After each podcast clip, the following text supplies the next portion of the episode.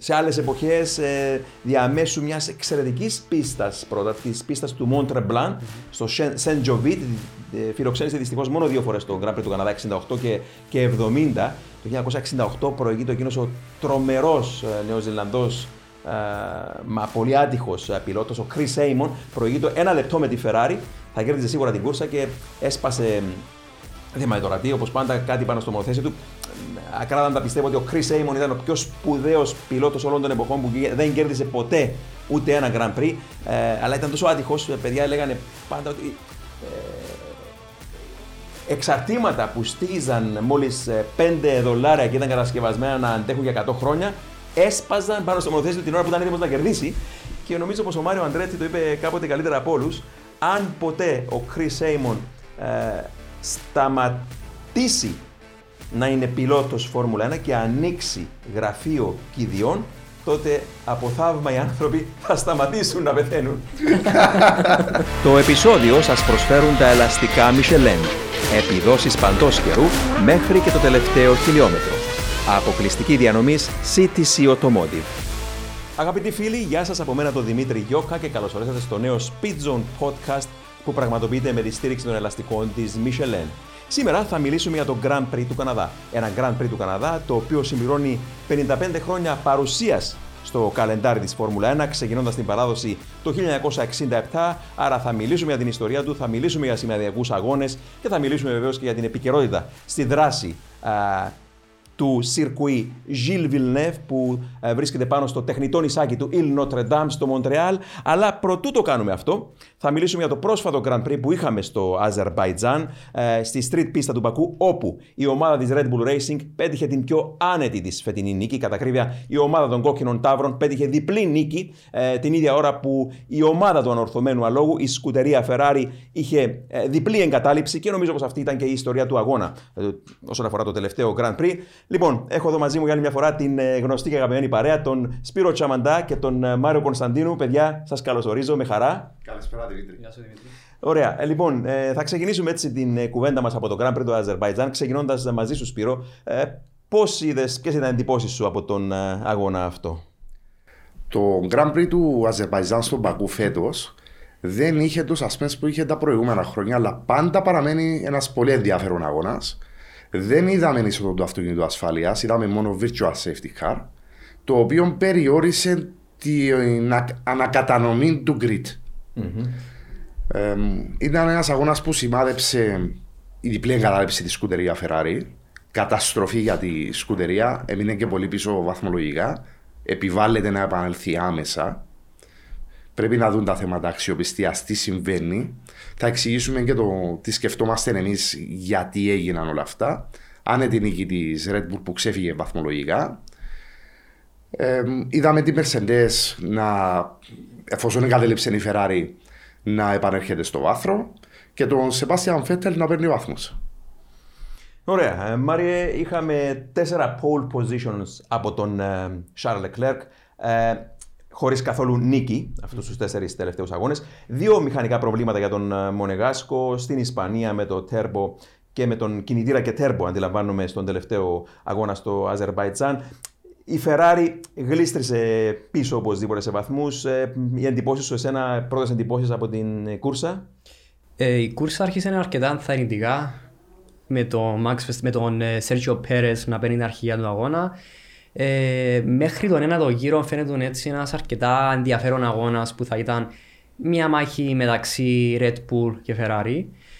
Όπως έχει πει ο Σπύρος, με τα μηχανικά προβλήματα της Ferrari είναι αρκετά πονοκέφαλος για τη σκουτερία, όχι μόνο για την ομάδα τους, αλλά είχαμε δει και την Αλφα Ρωμαίο, είχαμε δει και τη Haas να έχουν μηχανικά προβλήματα. Νομίζω είχαν πει ότι έναν 80% των αυτοκινήτων με Ferrari κινητήρα είχαν εγκαταλείψει στον Μπακού όλο το weekend.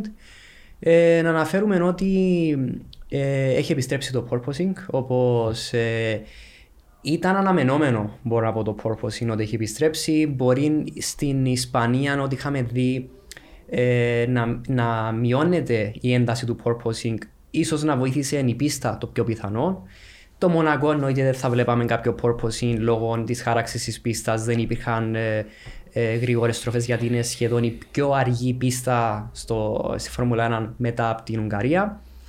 Ενθαρρυντικό ότι έχουμε δει το Ρικιάρτο να μπορεί να.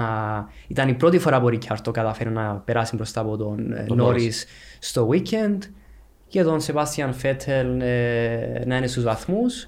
Αλλά να πούμε και για την Αλφα Τάουρι με τον Γκάσλι, το οποίος είχε πάρει μια πέμπτη θέση που άρχισε πολύ χαμηλά η Αλφα Τάουρι φέτος. Έχει δείξει μια ανάνοδο και ο Τσουνόντα δεν είχε το πρόβλημα των DRS. Ίσως πλέον αρχίζει και η Αλφα Τάουρι να μπορεί να μπαίνει στους βαθμούς, ώστε να γίνει και το midfield λίγο πολύ πιο ανταγωνίσιμο. Ωραία. Και Σπύρο, είχαμε την Ferrari τον χειμώνα, αν δεν απατώμε, να καλύπτει κάπου γύρω στις 13 αποστάσεις εξομοιώσεις Grand Prix χωρίς πρόβλημα. Είχαν εκείνο το πρόβλημα στην Ισπανία με το Turbo, ενώ προηγεί το Leclerc. Είχαν χθες το πρόβλημα πάλι με τον Μονεγάσκο, που όπως είπαμε ήταν κινητήρας και Turbo πρόβλημα. Έτσι λίγο κάποια ανάλυση πάνω σε αυτά τα προβλήματα της Ferrari που παρουσιάζουν τώρα τελευταία. Στη Βαρκελόνη αντιμετώπισαν πρόβλημα με το MGUH και με το Turbo. Πιστεύω ότι ήταν θέμα υπερθέρμανσης, ίσως κάτι πήγε στραβά σε εκείνη την κούρσα. Στον Πακού ήταν διαφορετικής φύσης το πρόβλημα. Ήταν στη μία από τις δύο κυλινδροκεφαλές του V6, του κινητήρα εσωτερικής καύσης, που επηρέασε και καταστρέψε και το Turbo. Έχω μία ανυποψία ότι αυτόν ήταν πρόκληση από το porpoising και εξηγούμε. Όταν έχουμε το porpoising or bouncing or το αυτοχοροπηδητό, να το πούμε στα ελληνικά, πιέζονται τρομερά το κυβότιο ταχυτήτων και ο κινητήρας. Δεν μπορούν να αντέξουν αυτόν το χοροπηδητό και μιλούμε για μια ανευθεία της τάξης του 2,2 χιλιόμετρων. Ναι, γιατί υπολογίζει γύρω το κομμάτι με τις γρήγορες στροφές πριν από την ευθεία αυτή και ανώμαλη ευθεία το αυτοκίνητο κοπανά πάνω στο έδαφος με το πάτωμα. Και τα μεγάλα πλέον slicks χειροτερεύουν, εντείνουν ακόμα το πρόβλημα. Και αυτή την υποψία μου τη στηρίζω στο ότι δεν ήταν μόνο η Ferrari που είχε το ίδιο πρόβλημα, το είχε και η Haas, το είχε και η Αλφα Ρωμαίο. Δεν είναι θέμα ψήξης, πρώτο διότι δεν ήταν ζέστη και κατά δεύτερο διότι κάθε μονοθέσιο είναι διαφορετικά σχεδιασμένο για να ψύχει τα εξαρτήματα. Εξακολουθώ να πιστεύω είναι το porpoising που προκάλεσε την καταστροφή. Μαρή. Και εγώ πιστεύω ότι το porpoising είναι ο λόγος ο οποίος οι κραδασμοί γενικά στο μονοθέσιο που μπορούν να προκαλέσουν τις απώλειες που είχε η Ferrari. Ειδικά για την Haas που είχαμε δει τον Mick Schumacher στο FP1 στο δεξί side pod, το οποίο είναι το ραδιατέρ του μονοθεσιού, που είχαμε δει το coolant να βγαίνει από το ραδιατέρ, το ψυχτικό υγρό. Από την εμπειρία μου το είχαμε δει στη McLaren όταν είχαμε πρόβλημα με τα ψυχτικά, περισσότερες φορές ήταν λόγω θερμοκρασιών. Αλλά φέτος φαίνεται ότι δεν είναι μόνο οι θερμοκρασίες, αλλά είναι και το porpoising. Αλλά πιστεύω και εγώ ότι οι απώλειες που βλέπουμε η Ferrari ως επιτοπλίστων είναι porpoising. Αλλά να σημειώσουμε ότι το Miami είχα φέρει έναν νέο κινητήρα. Η άποψη μου είναι ότι όταν μια ομάδα, ειδικά στα μηχανολογικά, όταν προσπαθεί να πιέσει το performance, πλέον αρχίζει και ρισκάρει την αξιοπιστία. Το οποίο η Ferrari το γνωρίζει, γιατί πίεσε στο performance του Miami. Άρα βλέπουμε τώρα μια Ferrari η οποία να μην είναι αξιόπιστη στα parts. Μπορεί να αλλάξαν κάποια parts, αλλά το να το βλέπουμε σε όλες τις Ferrari μονοθέσια, που μιλώ για την Alfa Romeo και τη Haas.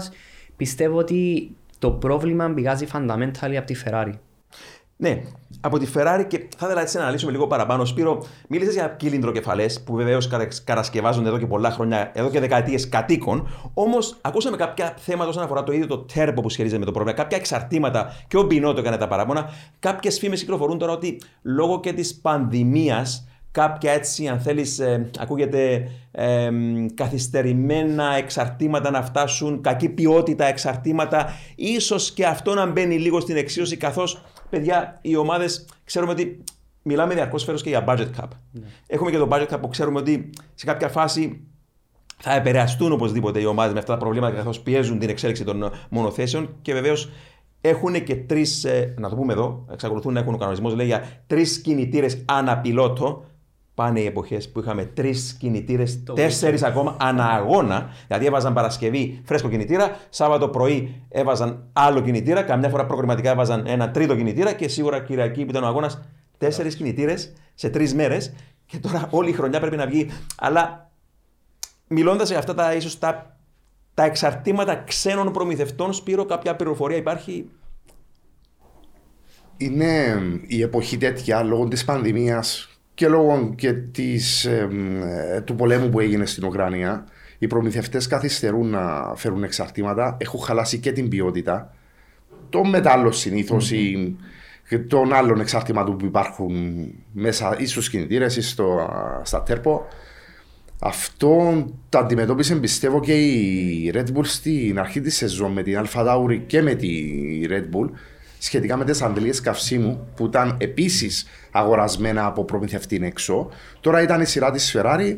Πιστεύω ότι στην πορεία η Red Bull ή η Mercedes θα αντιμετωπίσουν ξανά τέτοια σφίση προβλήματα. Στατιστική, τελευταία φορά που ήμουν πίσω από το μικρόφωνο στο Ρικ, περιγραφή των αγώνων 2013, και είχε κάνει μια στατιστική ότι εάν στον εκάστοτε αγώνα που περιέγραφα εγκαταλείψουν σήμερα 6 αυτοκίνητα, αυτό είναι κάτι που θα έλεγα ότι είχε να συμβεί από δεν θυμάμαι πόσο καιρό. Πολύ καιρό τέλος πάντων. Θέλω να πω ότι διανύουμε μια εποχή στη Φόρμουλα 1 που σπάνια τα αυτοκίνητα σπάζουν. Φέτος έχουμε αυτό που λες με εξωτερικούς προμηθευτές θέματα λόγω και της πανδημίας, αλλά και κυρίως λόγω του budget cap που οι ομάδες έτσι από τη μια θέλουν να εξελίξουν, αλλά ξέρουν ότι και αυτό θα έρθει. Ίσως είπαμε να δαγκώσει κάποιους, να πούμε εδώ ότι η Ferrari σύντομα, Μάριε, αργά ή γρήγορα θα αντιμετωπίσει κάποιο πρόβλημα με ποινή όταν θα αναγκαστεί να αλλάξει κινητήρα και τέρμο όταν περάσουν οι 3 κινητήρες. Ναι. Ναι, είχαμε δει πριν από λίγες μέρες μια λίστα με πόσους κινητήρες μαζί με τέρπο, airs έχουν αλλάξει ομάδες. Μπορούμε να πούμε μέχρι τώρα ότι η Mercedes είναι η πιο αξιόπιστη ομάδα στη Φόρμουλα 1 που κατακρίνουμε τη Mercedes λόγω του porpoising, λόγω απόδοσης. Λόγω απόδοσης, μπορούμε να μιλήσουμε μετά το πώς βλέπουν οι ομάδες το porpoising δίζουν από την FIA. Αλλά από θέμα αξιοπιστίας βλέπουμε ότι η Alpine πλέον έχει ξεπεράσει τους κινητήρες. Βλέπουμε ότι όλες οι ομάδες, εκτός από Mercedes, θα αρχίζουν πλέον να μιλούμε για penalties. Ναι, δεν είναι εποχές που άλλαζαν κινητήρες κάθε αγώνα. Δεν είμαι υπέρ στο να αλλάζουν κινητήρα κάθε αγώνα γιατί πλέον τα κόστα θα εκτοξευτούν στα ύψη. Αλλά 3 κινητήρες για να βγάλουν μια σεζόν 23 αγώνες που μπορεί να γίνουν 25 αγώνες, κατά την άποψή μου είναι αρκετά λίγοι, γιατί να πούμε ότι ο κινητήρας δεν κατασκευάζεται, πηγαίνει κατευθείαν στον οδηγό. Ένας κινητήρας σε έναν dyno μπορεί να βγάλει μέχρι και 3 φουλ αγώνες στο δυναμόμετρο, στις ομάδες, μέχρι να φτάσει στα χέρια του οδηγού. Το ίδιο και τα ηλεκτρονικά. Ακόμα και το ECU που μετρούμε την αξιοπιστία του σε μίλια που διανύουν στην άσφαλτο. Ακόμα και τα ηλεκτρονικά τα μετράμε σε μίλια. Ακόμη και το hybrid package, το powertrain. Τίποτα δεν είναι καινούριο. Πλέον στο MTC ή σε οποιοδήποτε άλλον κατασκευαστή περνάνε αρκετά μίλια στο δυναμόμετρο μέχρι να φτάσουν στην ομάδα. Άρα οι 7 αγώνες που νομίζουμε ότι καλύπτουν ένα κινητήρα, στην πραγματικότητα είναι 10 αγώνες. Ωραία, και ως test design engineer της McLaren που ήσουν, Μαρία, μέχρι πρόσφατα, να πούμε, Σπύρο, έλεγες πρόσφατα και για το πρόβλημα του Κάρλος Σάινθ, η άλλη εγκατάλειψη, πρόβλημα στα υδραυλικά συστήματα. Μίλησε λίγο έτσι και όσον αφορά να μας πει και να συμπληρώσει ο Μάριος πάνω σε αυτό που ήταν και η δουλειά του, για το τι πιθανότατα να συνέβη και εκεί με το. Πιθανότατα. Χαλάσει η αντλία που αλλάζει τις ταχύτητες στο μονοθέσιο. Όταν λέμε υδραυλικά, εννοούμε ότι υπάρχουν τα paddle shifts στο τιμόνι, υπάρχουν τα λεγόμενα υδραυλικά, δηλαδή σωλήνες με πίεση λαδιού, τα οποία έχουν ECU ξεχωριστό, έχουν αντλίες ξεχωριστές, μία πάνω και μία κάτω στο κυβότιο ταχυτήτων, και με την πίεση του λαδιού σπρώχνουν τα actuator και αλλάζουν τις ταχύτητες. Πιθανότατα η απώλεια ήταν στην αντλία ή την πάνω, ή αν είχε βοηθητική. Σε μία από τις δύο αντλίες ήταν το πρόβλημα. Πιθανότατα λόγω κραδασμών, ίσως. 100% λόγω κραδασμών. Και Μάρια, οπωσδήποτε ένα ECU σίγουρα θα το εξετάσουν και θα δουν τους κραδασμούς κατά πόσο τέλος πάντων ήταν υπερβολική και αν ήταν αυτός ο λόγος πραγματικά που το πρόβλημα του Κάρλος Σάινθ με τα υδραυλικά. Είστε έτοιμοι? μπορείτε να πάτε όπου θέλετε, όποτε θέλετε, ό,τι καιρό κι αν κάνει. Γιατί τα ελαστικά Michelin προσφέρουν επιδόσεις που φτιάχτηκαν να διαρκούν. Ανακαλύψτε τα ιδανικά ελαστικά για εσάς σε εξουσιοδοτημένους μεταπωλητές σε όλη την Κύπρο. Για περισσότερες πληροφορίες καλέστε στο 7777 1900. Με τη σφραγίδα ποιότητας, τη CTC Automotive. Ναι, το ECU είχαμε αναφέρει παλιά ότι έχουμε πάνω από 300 αισθητήρες. Υπάρχουν συγκεκριμένοι αισθητήρες, ονομάζονται οι knock sensor συγκεκριμένα, οι οποίοι τοποθετούνται στη μηχανή ώστε να μπορούν να μετρήσουν τους κραδασμούς του κινητήρα. Γιατί όταν η McLaren που παρέχει όλα τα ηλεκτρονικά επιτοπλίστων στις ομάδες, ένα μεγάλο κομμάτι του τεστ είναι η θερμοκρασία, όπου υπάρχουν φούρνοι που μπαίνουν τα ηλεκτρονικά στο να γίνουν τεστ σε 0 βαθμούς Κελσίου μέχρι 125 βαθμούς. Και επίσης οι κραδασμοί. Υπάρχει ένα vibe table το λεγόμενο, το οποίο παρέχει τους κραδασμούς στη συχνότητα ανάλογα με τις πίστες. Άρα οι κραδασμοί και η θερμοκρασία είναι τα δύο παραμέτρους που μπορούν να σκοτώσουν τα ηλεκτρονικά και τον κινητήρα. Έχουν τρόπους να τους μετρήσουν, εννοείται. Υπάρχει ένα save limit μέχρι πόσους κραδασμούς σε συχνότητα, πάντα μιλάμε, είναι αρκετοί στο να φέρουν να έχουν μια αναξιοπιστία στον κινητήρα. Άρα οι ομάδες όλες γνωρίζουν πόσους κραδασμούς πρέπει να έχει το μονοθέσιο. Επίσης υπάρχουν accelerometers. Λεγόμενος για το purpose, υπάρχει accelerometer μέχρι και στα ear plugs που έχουν οι οδηγοί. Άρα όταν πλέον αρχίζει όλων ο θυμός των ομάδων ότι πρέπει να αλλάξουν οι κανονισμοί, ότι πρέπει να αλλάξουν σχεδιαστικά το purpose. Εγώ είμαι κάθετος ότι οι κανονισμοί είχαν γίνει μαζί με τη βοήθεια των ομάδων, γιατί συμβουλευτήκαν τις ομάδες να κάνουν simulations στο να φέρουν τον ground effects στη Φόρμουλα 1. Υπάρχουν κραδασμοί, η FIA γνωρίζει υπάρχουν κραδασμοί, αλλά πρέπει οι ομάδες να βρουν σχεδιαστικές λύσεις. Παιδιά, όσο παλί διαχρονική της Φόρμουλα 1, εγώ λάτρευα τις εποχές που η Φόρμουλα 1 ήταν, αν θέλεις, κατασκεύαζε πειραματικά πρωτότυπα και δεν σταματούσαν τα προβλήματα να τα λύνουν. Και περάσαμε έτσι δύο, έτσι, αν θέλετε, σχεδόν δεκαετίες όπου σταθεροποιήθηκε και με τους πιο τολμώ να πω standardized κινητήρες και πιο standardized κανονισμούς με μονοθέσια. Και τώρα, μπορεί να ακούγεται άσχημα, αλλά είναι ευχάριστο το ότι οι ομάδες έχουν να αντιμετωπίσουν προβλήματα. Τα είχε η Red Bull στην αρχή της χρονιάς, μην ξεχνάμε, σοβαρά τεχνικά προβλήματα. Τώρα έχει η Ferrari και ξέρεις, υπάρχει και αυτή η αλλαγή, ας πούμε, της πλάστικας που έχει γύρει προς την πλευρά από την Red Bull, από τη Ferrari μάλλον προς την Red Bull. Ήταν πόσους, 55 βαθμούς περίπου μπροστά ο Charles Leclerc σε κάποια φάση, πόσους? 45 νομίζω. Συγγνώμη, ναι, λιγότερο, 45 και τώρα είναι πόσους, 34 μπροστά περίπου ο Max Verstappen. Άρα η πλάστικα πόσο γρήγορα μπορεί. Την αρχηγία είναι στην τρίτη θέση. Ναι, μέσα σε 8 αγώνες. Αλλά αυτό που μετράμε όμως για την ώρα είναι ότι ο Max Verstappen έχει, παιδιά, 5 νίκες από 8 αγώνες. 6 νίκες να βάλουμε και την κούρσα sprint στην Ήμολα. Και να πούμε εδώ και για την Red Bull, παρόλο που τελικά δεν εξελίχθηκε η μάχη που θέλαμε, η Ferrari, νομίζω, και πέστε μου κι εσείς, ακολούθησε μια σωστή στρατηγική, νομίζω, μέχρι την ώρα που εγκατέλειψε. Δηλαδή έφερα μέσα τον Charles Leclerc εκείνη την στάση με το εικονικό αυτοκίνητο ασφαλείας που νομίζω θα δούλευε, Σπύρο. Θα δούλευε. Πριν να πω για τη στρατηγική, θέλω να συμπληρώσω κάτι βασικό που είπε ο Μάριος. Η Red Bull έχει δύο πλεονεκτήματα σε σχέση με τη Ferrari για το θέμα του porpoising. Το πρώτο είναι ο αρχισχεδιαστής, ο οποίος είχε την εμπειρία του porpoising από τη δεκαετία του 80. Άρα το αντιμετώπισε και καλύτερα όπως είδαμε μέχρι στιγμή. Αυτό είναι το ένα. Το δεύτερο, έχω παρατηρήσει από την τηλεόραση ότι ο κινητήρας της Honda έχει περισσότερους κραδασμούς από της Ferrari. Το έχω παρατηρήσει συνήθως στο start. Το έχω παρατηρήσει πολλές φορές όμως. Προφανώς, όπως είπε και ο Μάριος για τα knock sensor, προφανώς έχουν καλύτερες μετρήσεις, έχουν περισσότερη εμπειρία, διότι εγώ θυμάμαι αυτό το πρόβλημα σε εισαγωγικά της Honda υπάρχει από την πρώτη ημέρα που συνεργάζονται. Δεν θα πω από το 18 με την τότε σκουτερία Toro Rosso, αλλά σίγουρα από το 19, και θυμάμαι ότι είχαν βάλει κάτι να στερεώσουν το exhaust, διότι φεύγει από τη θέση του.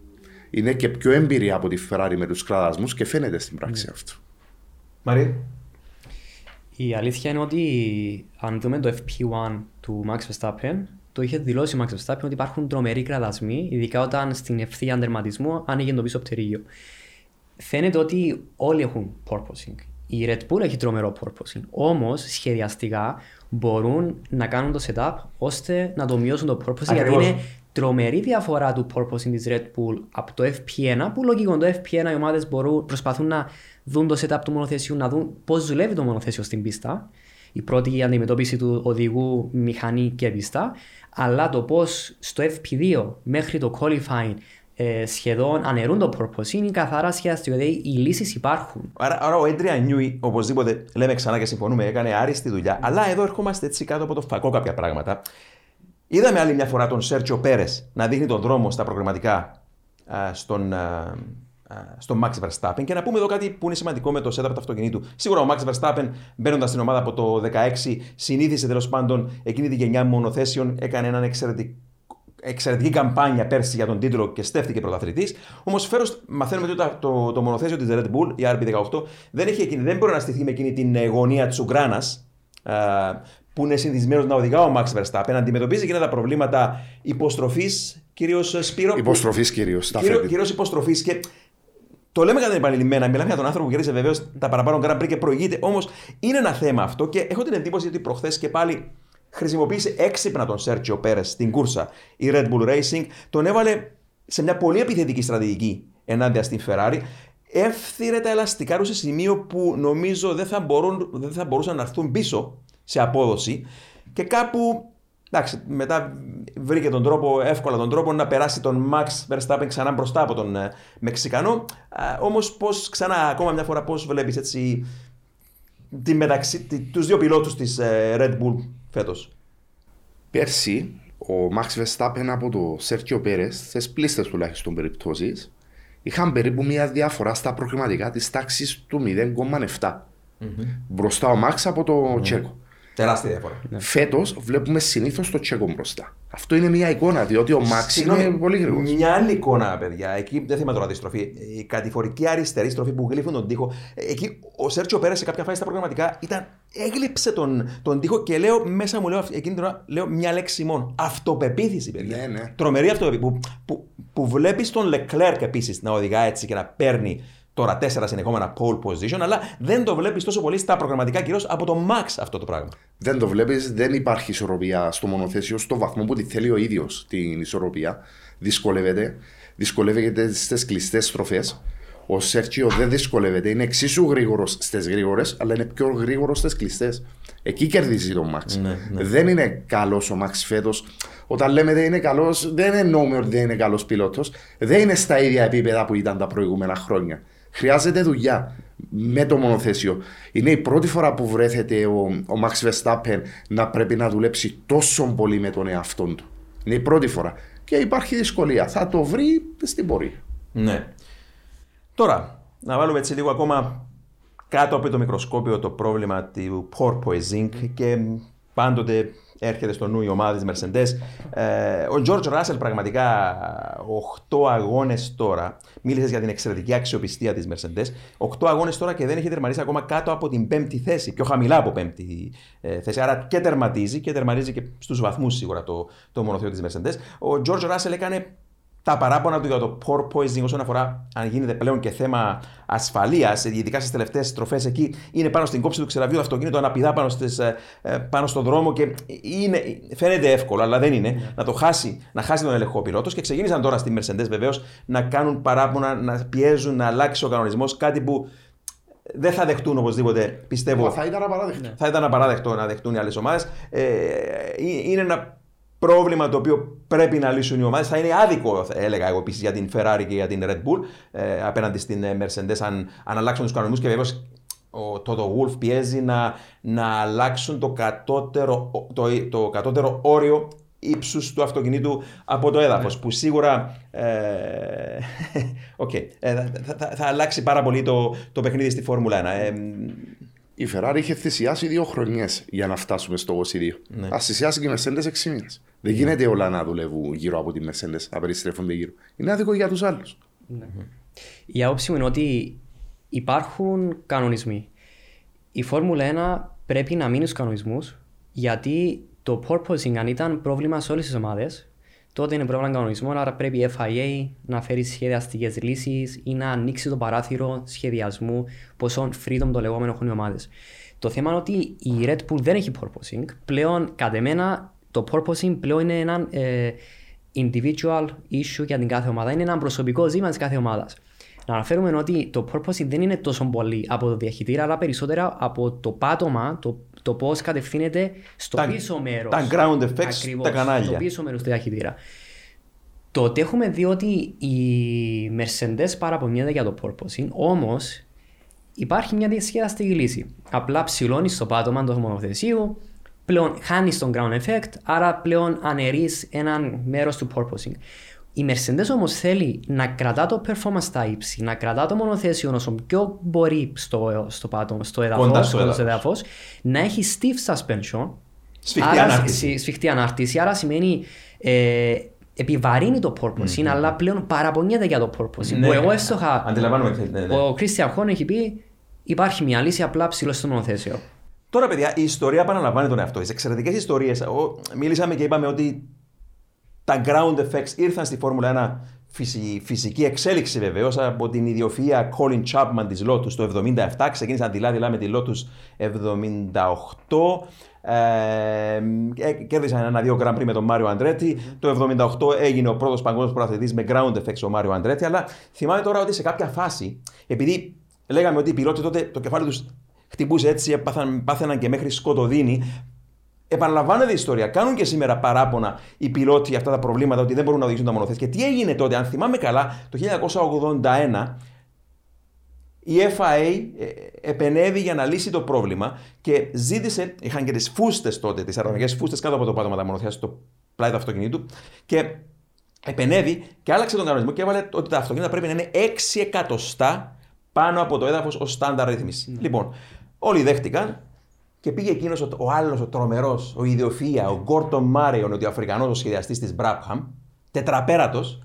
Και τι έκανε ο άνθρωπος, σε κάποια φάση το αυτοκίνητο ήταν 6 εκατοστά από το έδαφος. Βγαίνει έξω στην πίστα και το αυτοκίνητο ξαφνικά κατέβηκε κάτω και ήταν 1 εκατοστό από το έδαφος. Το μυρίστηκαν οι αντίπαλοι. Ο Γκόρτον Μάρεϊον, ως τετραπέρατος που ήταν, προσπάθησε να τους παραπλανήσει.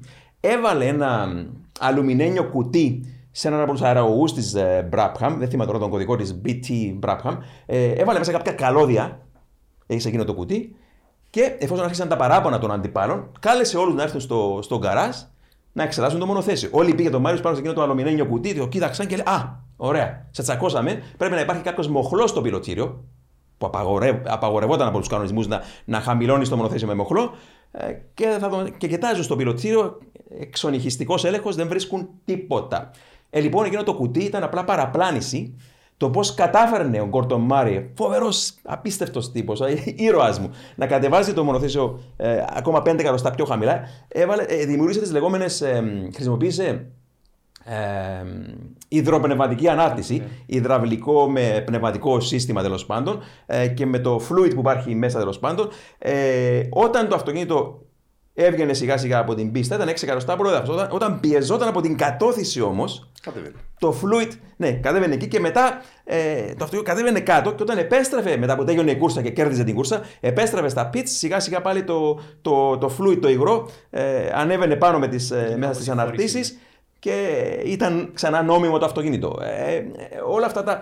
Και μέχρι που τελικά επενέβη εντελώς η FIA το 1983, αν δεν απατώμε, και έκανε τον νέο κανονισμό που λέει flat bottom. Ναι. Επίπεδα πατώματα. Και φτάσαμε στο σήμερα. Δηλαδή, μέχρι πέρσι είχαμε επίπεδα πατώματα. Ναι. Και έτσι είναι η ιστορία πώς εξελίχθηκε των ground effects. Και αλλά να τονίσω εδώ ότι με το που κατέβαζε το αυτοκίνητο 1 εκατοστό από το έδαφος, ο Γκόρτον Μάρεϊον την Brabham, αυτό ήταν τεράστιος πονοκέφαλος για τους πιλότους. Τρομερό porpoising είχαμε τότε και ξαναρχόμαστε τώρα στα προβλήματα που αντιμετωπίζουν οι πιλότοι. Αν θέλετε να μιλήσουμε λίγο για αυτό. Επίσης, αυτό που έχεις αναφέρει είναι ότι είχαν soft suspension, μπορούσαν να κατεβεί το αυτοκίνητο. Η ανάρτηση. Η ιδέα του Γκόρτον Μάρεϊον. Ναι, ήταν soft. Ναι, τα soft suspension μπορούσαν επίσης οι πιλότοι να κάνουν lock το suspension, ώστε να έχουν πάντα το μονοθέσιο στο ύψος που θέλουν.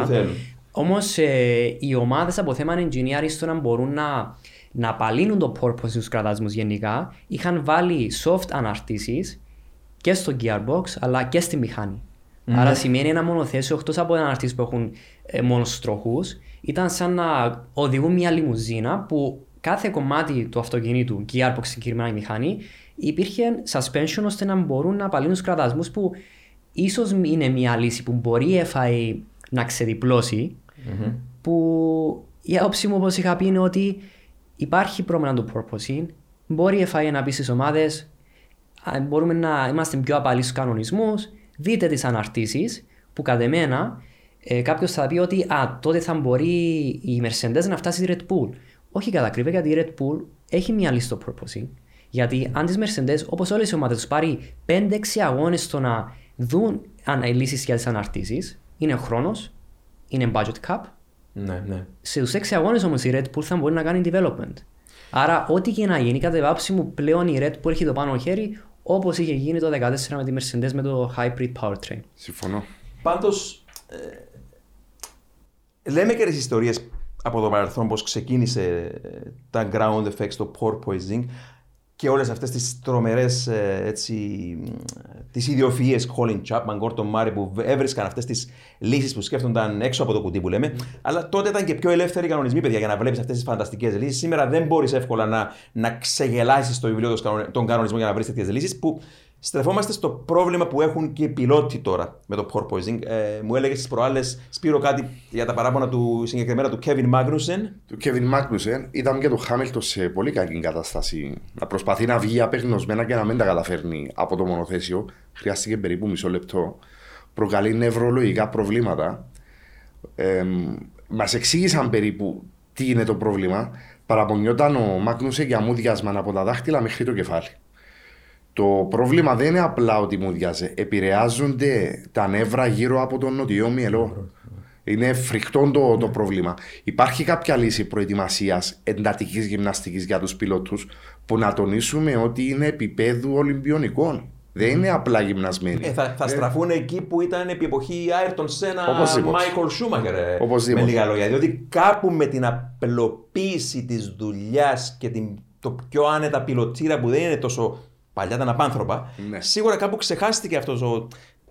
Προς Θεού. Δεν μπορεί να οδηγήσει ο κοινός συνήθως ένα μονοθέσιο Φόρμουλα 1 ούτε όσον αφορά όχι μόνο πνευματικά αλλά και σωματικά. Όμως, συγκρονόμενοι με άλλες εποχές, πήγαμε έτσι, σε μια εποχή τώρα που κάπου τολμώ να πω σταθεροποιήθηκε το θέμα της σωματικής κόπωσης των οδηγών και τώρα επιστρέφει. Τώρα μου θύμιζες μια άλλη. Η πιο απάνθρωπη κούρσα που έγινε ποτέ, παρόλο που δεν ήταν Φόρμουλα 1, το 2001 νομίζω ήταν στο Τέξας, είχαμε οβάλ πίστα στο Τέξας, 385 και πλέον χιλιόμετρα μέση ωριά ταχύτητα, κάλυπταν 107 μέτρα το δευτερόλεπτο οι πιλότοι, που ξεπερνά το μήκος ενός ποδοσφαιρικού γηπέδου. Δηλαδή, κάθε δευτερόλεπτο, ο γύρος ήταν 2,4 χιλιόμετρα, 22 δευτερόλεπτα αναγύρω, άρα ισοδυναμεί με 107 μέτρα το δευτερόλεπτο να καλύπτεις τεράστια απόσταση. Και είχαν εκεί τρομερές πιέσεις οι πιλότοι. Στην αρχή δεν το κατάλαβαν, αλλά είχαν σιγά σιγά και μέχρι τις αισθήσεις τους. Είχαν χάσει πρώτα την περιφερική όραση, δεν μπορούσαν δηλαδή να δουν αριστερά-δεξιά, πολύ επικίνδυνο πάνω σε ένα οβάλ που έχεις πιλότους και από τις δύο πλευρές, πάθαιναν σκοτωδίνη και μιλάμε εδώ για. Είχαν 5,5 περίπου G, πλαϊνά G και είχαν και 3,5, αυτό είναι το σοβαρό, 3,5 κάθετα G που αντιμετωπίζουν μόνο οι πιλότοι των μαχητικών αεροσκαφών και μαθαίνω ότι από τις στολές της αντι-G's πρόχνεται το αίμα των πιλότων μαχητικών αεροσκαφών από τα πόδια προς τον εγκέφαλο ξανά. Οι πιλότοι έως των μονοθεσίων δεν είχαν τέτοιες στολές. Και λοιπόν, κατέβαιναν οι πιλότοι από τα μονοθέσια. Ο Ντάριο Φραγκίτη έλεγε ότι πρέπει να βρω κάτι μόλις κατέβω από το μονοθέσιο που να στηρίξω πάνω το κεφάλι μου, γιατί από μόνο του δεν μπορώ να στηριχτεί το κεφάλι μου. Έχαναν τον γκαράζ, τα πιτς οι πιλότοι, δεν μπορούσαν να διακρίνουν επειδή δεν είχαν περιφερειακή όραση. Δεν έβλεπαν που ήταν το πι τους για να σταματήσουν. Ο Πάτρικ Καρπόντιερ, ο Καναδός πιλότος, έλεγε ότι κατέβαινα από το μονοθέσιο και μου έπαιρνε περίπου 3 με 4 λεπτά να μπορέσω να ξαναπερπαρίσω σε ευθεία γραμμή. Και σε κάποια φάση, παιδιά, το πιο τρομακτικό τα δήλωσαν οι παλιές καραβάνες. Εντάξει, τότε ήταν πιο νεαροί πιλότοι, δύο Βραζιλιάνοι, ο Τόνι Κανάν και ο Χέλιο Κάστρο Νέβες, είπαν ότι νιώθαμε όπως οδηγούσαμε, τρομακτικό παιδιά αυτό, ότι οδηγούσαμε ανάποδα πάνω στην πίστα. Τρομερό φαινόμενο. Δηλαδή τώρα 385 χιλιόμετρα την ώρα, μέση ωραία ταχύτητα, να καλύπτεις ένα γήπεδο ποδοσφαίρου ανά δευτερόλεπτο και όλες αυτές οι πιέσεις. Και τελικά ο γιατρός της πίστας, ο οποίος δούλευε παλιά στην NASA, πήρε τηλέφωνο έναν φίλο του που εργαζόταν εκείνη την εποχή στην NASA και του είπε: θα σου στείλω κάποιες γραφικές παραστάσεις. Και τον παίρνει πίσω ο φίλος του και του λέει: για πόσα δευτερόλεπτα θα εκτίθονται οι πιλότοι αυτούς τους είδους το μαρτύριο. Και του λέει: η κούρσα της Κυριακής θα κρατήσει περίπου 3,5 ώρες. Και του λέει: σταμαρίστε την κούρσα, προτού σκοτωθεί κανείς. Ναι. Παιδιά, είχαν τρομερό πρόβλημα, ακυρώθηκε όντως η κούρσα. Νομίζω ένα φαινόμενο άλλο όσον αφορά το λαβύρινθο του αυτιού, που έχαναν τον προσανατολισμό τους, το που ήταν πάνω στην πίστα οι πιλότοι. Διότι θυμάμαι το πρώτο ατύχημα ξεκίνησε με τον Μαουρίτσιο Γκούζελμιν, Βραζιλιάνος φίλος του Άιρτον Σένα, στα IndyCars, ο οποίος λέει: έχασε τον έλεγχο του μονοθέσιου πάνω στην οβάλ πίστα. Επέστρεψε στα πιτς, δεν μπορούσε να εξηγήσει γιατί έχασε τον έλεγχο. Λέει: δεν έκανα κάποιο λάθος. Κοιτάζει η ομάδα την τηλεμετρία, δεν βρίσκει κάποια απώλεια πάνω στο μονοθέσιο. Και τελικά ήταν αυτό με το λαβύρινθο του αυτιού. Ο πιλότος τι έκανε τελικά? Λάμβανε διαταγή από τον εγκέφαλό του να κάνει ανάποδο τιμόνι. Της στιγμή που δεν χρειαζόταν να κάνει ανάποδο τιμόνι. Γιατί το πώς. Να κλείσουμε αυτό το θέμα και να πω ότι πρώτη φορά στην ιστορία της ανθρωπότητας δέχτηκαν οι πιλότοι αγωνιστικών μονοθέσεων αυτοκινήτων τέτοιες πιέσεις, που η NASA ζήτησε να κάνει κάποιες μελέτες και δήλωσε η NASA ότι πρώτη φορά είδαμε στο ανθρώπινο σώμα να εξασκούν τέτοιες πιέσεις και με αυτά τα γραφικές παραστάσεις και εμπειρίες εξέλιξαν νέου τύπου μαχητικά αεροσκάφη η NASA. Μιλάμε τώρα για μια κούρσα 2001 στο Τέξας, IndyCar αγώνας που δεν έγινε ποτέ. Αλλά τώρα μακρηγόρησα λίγο, αλλά για να πω το πόσο αυτοί οι ήρωες, είτε είναι πιλότοι των IndyCar, είτε είναι της Φόρμουλα τώρα, αντιμετωπίζουν προβλήματα και πνευματικά, αλλά τώρα και σωματικά, τα οποία σιγά σιγά μπαίνουν στην εξίσωση. Σίγουρα δεν θέλουμε να δούμε ατυχήματα λόγω του purposing. Δεν θέλουμε να δούμε οδηγούς να μουδιάζουν χέρια, πόδια, να μην μπορούν να πάρουν έναν apex, να χτυπάνε σε τοίχους. Το χειρότερο οδηγός να λιποθυμήσει λόγω του purposing. Εννοείται ότι θέλουμε ένα αγώνας να είναι με μονοθέσια το οποίο οδηγεί να μπορούν να δώσουν το maximum performance, γιατί το purposing μπορεί να έχουν το πρόβλημα στο να υποβαθμίσει τους οδηγούς τι μπορούν να κάνουν στην πίστα, γιατί δεν θα μπορούν να τρέξουν στο maximum των δυνατοτήτων τους και ίσως να πέσει το performance της Φόρμουλα 1 ως άθλημα για το λόγο ότι οι οδηγοί δεν μπορούν πλέον να πιέσουν όπως πρέπει να πιέσουν. Όπως έχω πει, υπάρχουν τα ECU, μπορούν να μετρήσουν οποιουσδήποτε κραδασμούς, υπάρχουν τα accelerometers στα ER plugs που έχουν οι οδηγοί. Υπάρχουν accelerometers που υπάρχουν στο μονοθέσιο. Η FIA, κατά την άποψή μου, επειδή πλέον οι οδηγοί αρχίζουν να λένε για ιατρικά προβλήματα που μπορεί να προκαλέσει το purposing, να συμβουλευτούν τους γιατρούς να πάρουν τις μετρήσεις και πλέον οι γιατροί, όπως είχε αναφέρει με την περίπτωση της NASA, μπορούν να μας πούν αν όντως οι οδηγοί απλά είναι υπερβολικοί. Mm. Επειδή πάντα οι οδηγοί παραπονιούνται, πάντα οι ομάδες θέλουν να παραπονεθούν ή αυτό το πρόβλημα μπορεί να προκαλέσει προβλήματα. Και πρόσφατα ο Χάμιλτον άφηκε έτσι προς στιγμή να εννοηθεί ότι μπορεί να μην λάβει μέρος στο Grand Prix του Καναδά. Εντάξει, η Mercedes χρησιμοποιεί τον Χάμιλτον για να βάλει λίγο πίεση, αν θα περάσει το δικό της με εκείνο τον κανονισμό. Αλλά ξέρεις, τώρα λες για τους πιλότους τους σημερινούς που κάνουν εύκολα παράπονα. Κάτι που παρέλειψα να πω προηγουμένως με εκείνους τους πιλότους των IndyCar στην κούρσα του 2001 στο Τέξας είναι ότι. Στην αρχή, όταν τους κάλεσαν τους πιλότους για να κάνουν σύσκεψη, να δουν τι συμβαίνει, τους ρώτησαν αν έχουν προβλήματα και κανένας δεν σήκωνε το χέρι. Μέχρι που δειλά-δειλά ξεκίνησε κάποιος, σήκωσε το χέρι, ξεκίνησε ένας δεύτερος και σήκωσαν όλοι τελικά το χέρι. Το παραδέχτηκαν όλοι, εκτός ο τρελάρας, ο Πολ Τρέισι, ο Καναδός, που ήταν και ο πιο γρήγορος πάνω στην πίστα. Οι πιλότοι πάντα είχαν εκείνης της εποχής αυτόν τον εγωισμό ότι. Ήθελαν να κρύψουν το πρόβλημα, γιατί θεωρούσαν ότι βρίσκονται σε μειονεκτική θέση. Σήμερα θέλουν να εξωτερικεύσουν το πρόβλημα. Σπύρο. Πιστεύω ότι χρησιμοποιούνται περισσότερο από τις ομάδες, αν και υπάρχει πρόβλημα όντως. Mm-hmm. Αλλά επειδή δεν υπάρχει παντού το πρόβλημα, προφανώς συνήθως κάνουν τα προβλήματα αυτοί που είναι πιο πίσω. Είναι αυτό που είπε ο Μάριος. Δηλαδή, έχεις μια ιδιοφυΐα όπως ο Εντριανιού, ο οποίος κατάφερε να σχεδιάσει ένα μονοθέσιο το οποίο να μπορεί να επιζήσει ο πιλότος με το poor poisoning και αυτός είναι ο δρόμος που πρέπει να ακολουθήσουν όλοι. Φυσικά τώρα λόγω budget cap, το είπαμε και το ξαναείπαμε, δεν μπορούν να βρουν εύκολα τις λύσεις πρωτού πάμε στο 23 γιατί πρέπει να ανασχεδιαστεί η πίσω ανάρτηση όσον αφορά τη Mercedes κυρίως. Αν ήταν η Mercedes στη θέση της Red Bull θα παραπονιόταν, αμφιβάλλω. Εγώ είμαι κάθετα εναντίον του να αλλάξουν οι κανονισμοί. Διότι κάποιοι έκαναν σωστά η δουλειά τους, κάποιοι άλλοι δεν την έκαναν. Έτσι είναι η Φόρμουλα 1. Όταν το πρόβλημα δεν είναι σε όλες τις ομάδες, έστω μία ομάδα να μπορεί να ζήσει με αυτό το πρόβλημα και να το απαλύνει στο μονοθέσιο, πλέον το πρόβλημα γίνεται προσωπικό των ομάδων. Άρα είναι κατ' εμένα ένα πρόβλημα των μηχανικών, των σχεδιαστών, όχι πρόβλημα της FIA. Τώρα, όσον αφορά το Grand Prix του Αζερμπαϊτζάν, κάτι άλλο, παιδιά, πρωτού πάμε έτσι προς Καναδά, να μιλήσουμε για την επικαιρότητα για το Grand Prix στο Μοντρεάλ. Το ότι έχουμε back-to-back races από το Αζερμπαϊτζάν στον Καναδά, φυσικά είναι, εγώ το βλέπω, είναι η ίδια πίστα, γιατί το Αζερμπαϊτζάν είναι ένας μείγμα Μόντζα με Μονακό, που έχουμε ένα τρομερά γρήγορο section με ένα πολύ αργό, το ίδιο και ο Καναδάς. Το πρόβλημα είναι ότι οι ομάδες οι οποίες έχουν δει κάποια προβλήματα στο Αζερμπαϊτζάν, τα προβλήματα κατά άποψή μου θα μεταφερθούν στον Καναδά, γιατί και η πίστα είναι παρόμοιας φύσης, το layout της πίστας είναι παρόμοιας φύσης. Αυτό θα είναι πρόβλημα.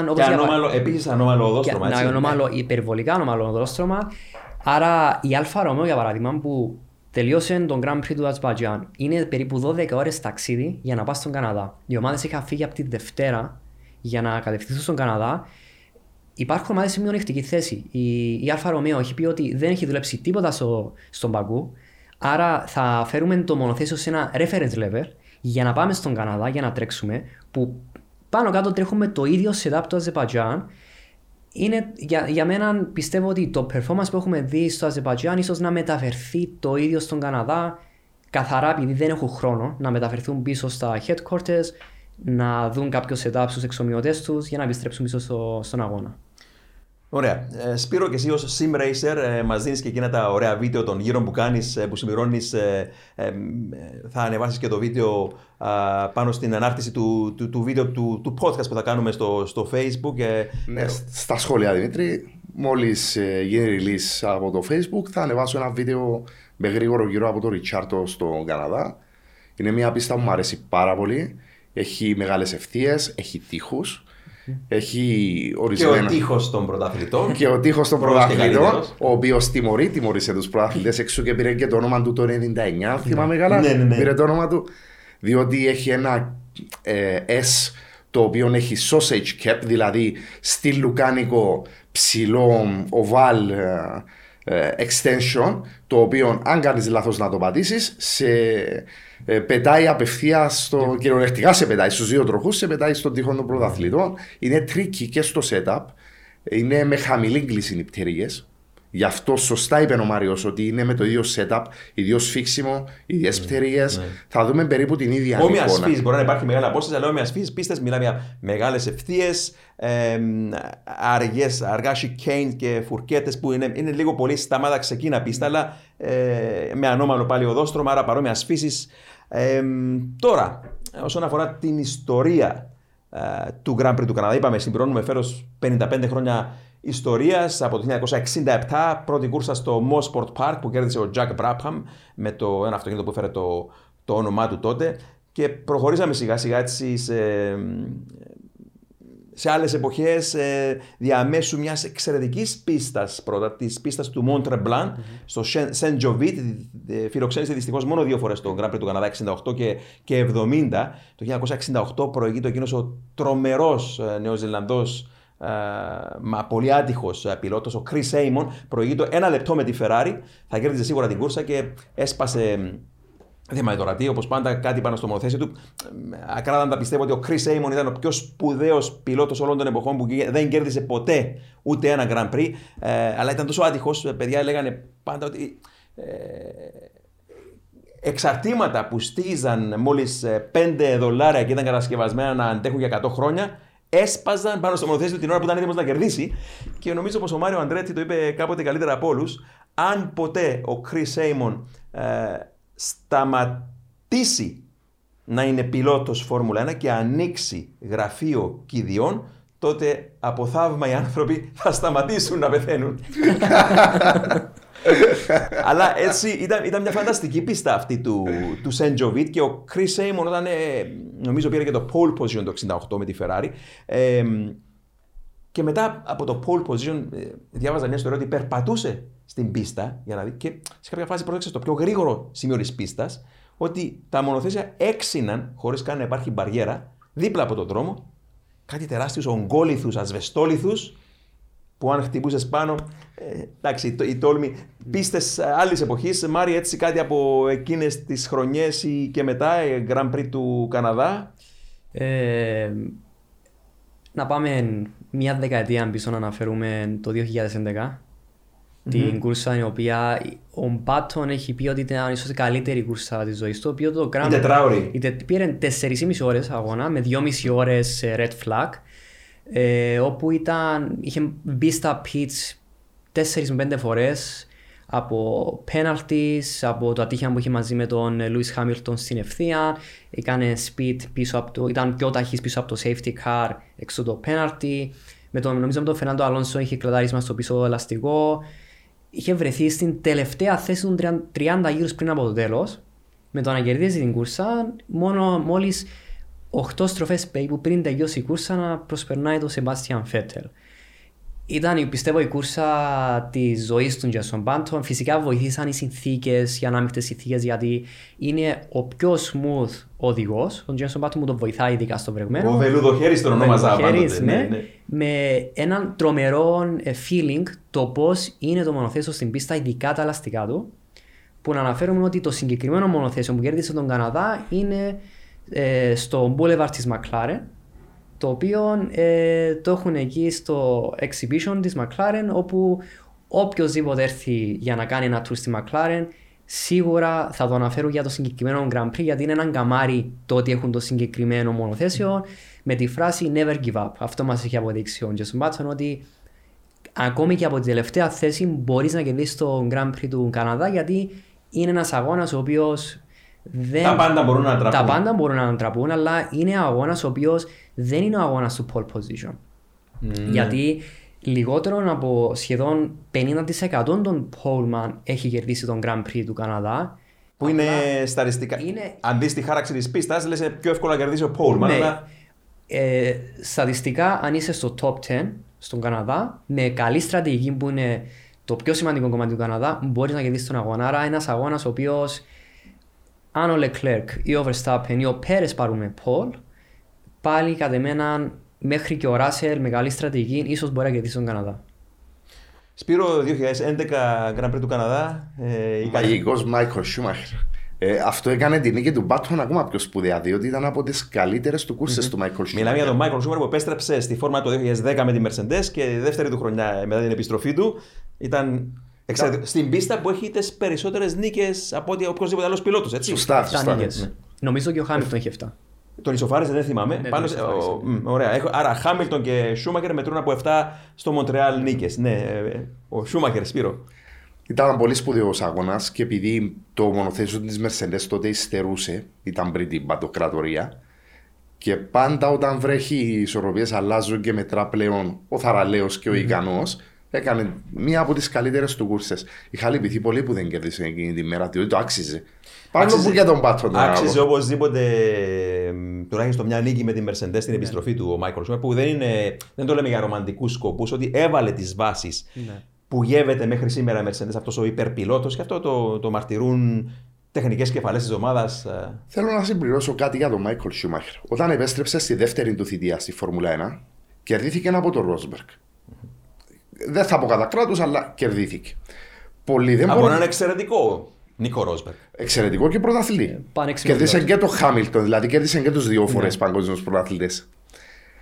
Ο Ρόσμπεργκ δεν ήταν πιο ικανός από τον Μάικλ Σούμαχερ. Και να απαντήσω στην ερώτηση που έχω ρωτήσει και εμένα πάνω πολλές φορές, γιατί έγινε αυτό.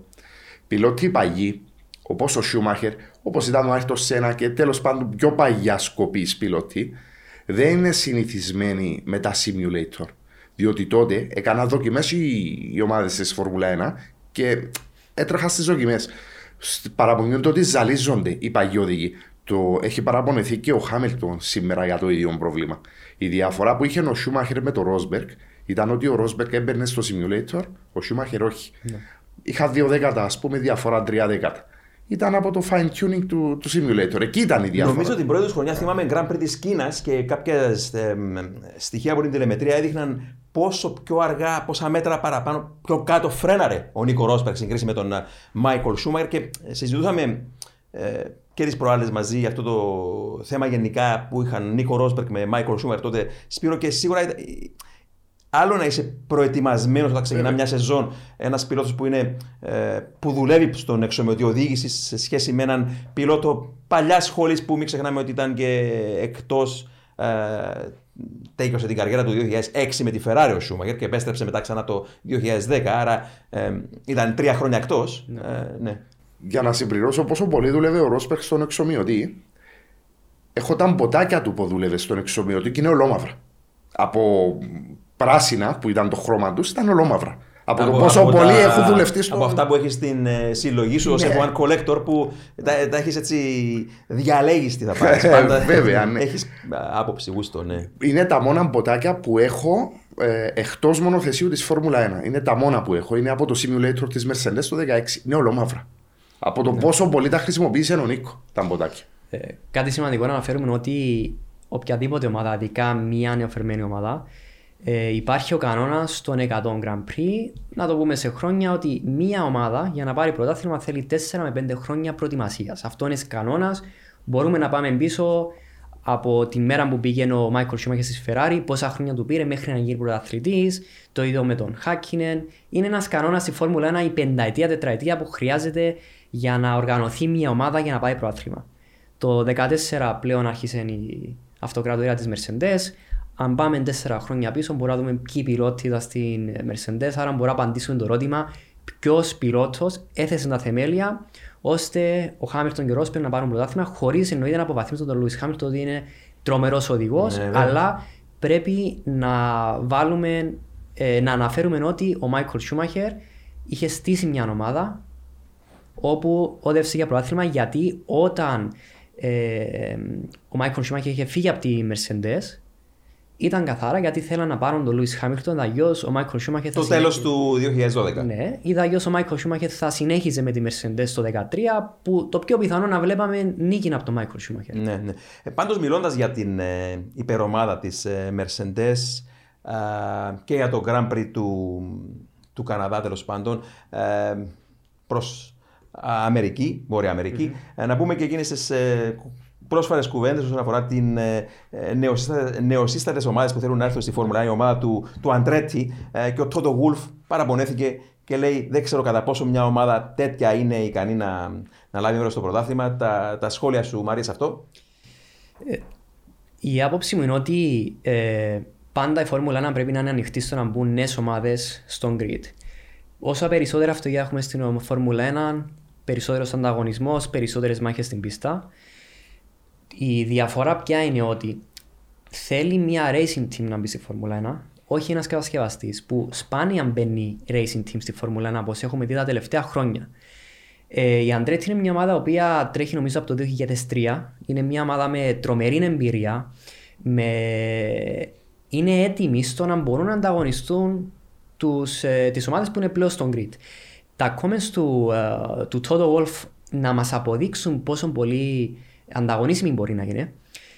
Κατ' εμένα είναι λίγο προσβλητικά. Όχι επειδή είναι ο Μάριο Αντρέτη πρωταθλητής. Πολύ προσβλητικά είναι. Απλά είναι προσβλητικά για το τι ομάδα μιλάμε, που είναι Αντρέτη Motorsport. Ναι. Η οποία, ότι απλά να αναφέρουμε λίγο από ιστορία, ότι η Φόρμουλα 1, να πάμε πίσω από το 1900, αρχές 1900 όταν αρχίσαν να τρέχουν, ήταν μόνο κατασκευαστές. Συγκεκριμένα όταν υπήρχε μια οικονομική κρίση το 1908, οι κατασκευαστές είχαν κάνει μια συμφωνία μεταξύ τους ότι κανείς δεν θα τρέχει αγώνες Grand Prix ή οτιδήποτε αγώνα γίνεται. Αυτό συνέχισε μέχρι τέλη του 1950. Η Φόρμουλα 1 στις αρχές του 1950 πάλι ήταν λίγο μονοπόλιο, γιατί ήταν η Ferrari, η Μαζεράτη, τα ιταλικά εργοστάσια και οι Mercedes κατόπιν. Ακριβώς, και οι Mercedes.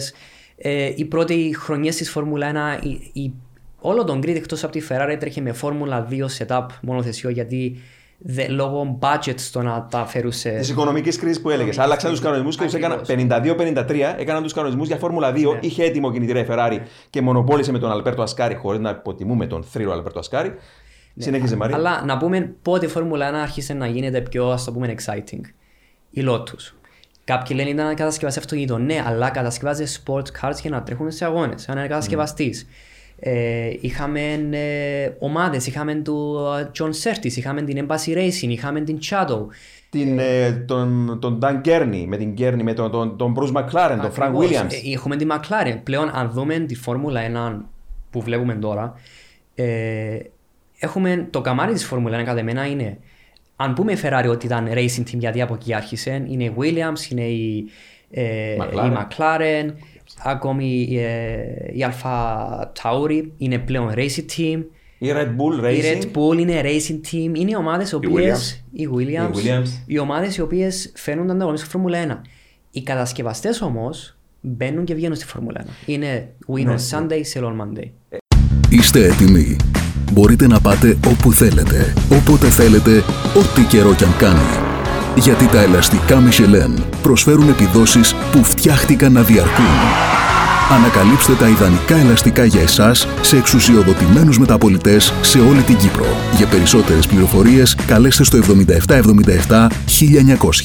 Με τη σφραγίδα ποιότητας, τη CTC Automotive. Έτσι είναι ακριβώς, Μαρή, και ξέρεις κάτι τώρα, πατάς έτσι ένα σημείο που είναι πολύ ευαίσθητο όσον αφορά την άποψη που έχω πάνω σε αυτά τα θέματα.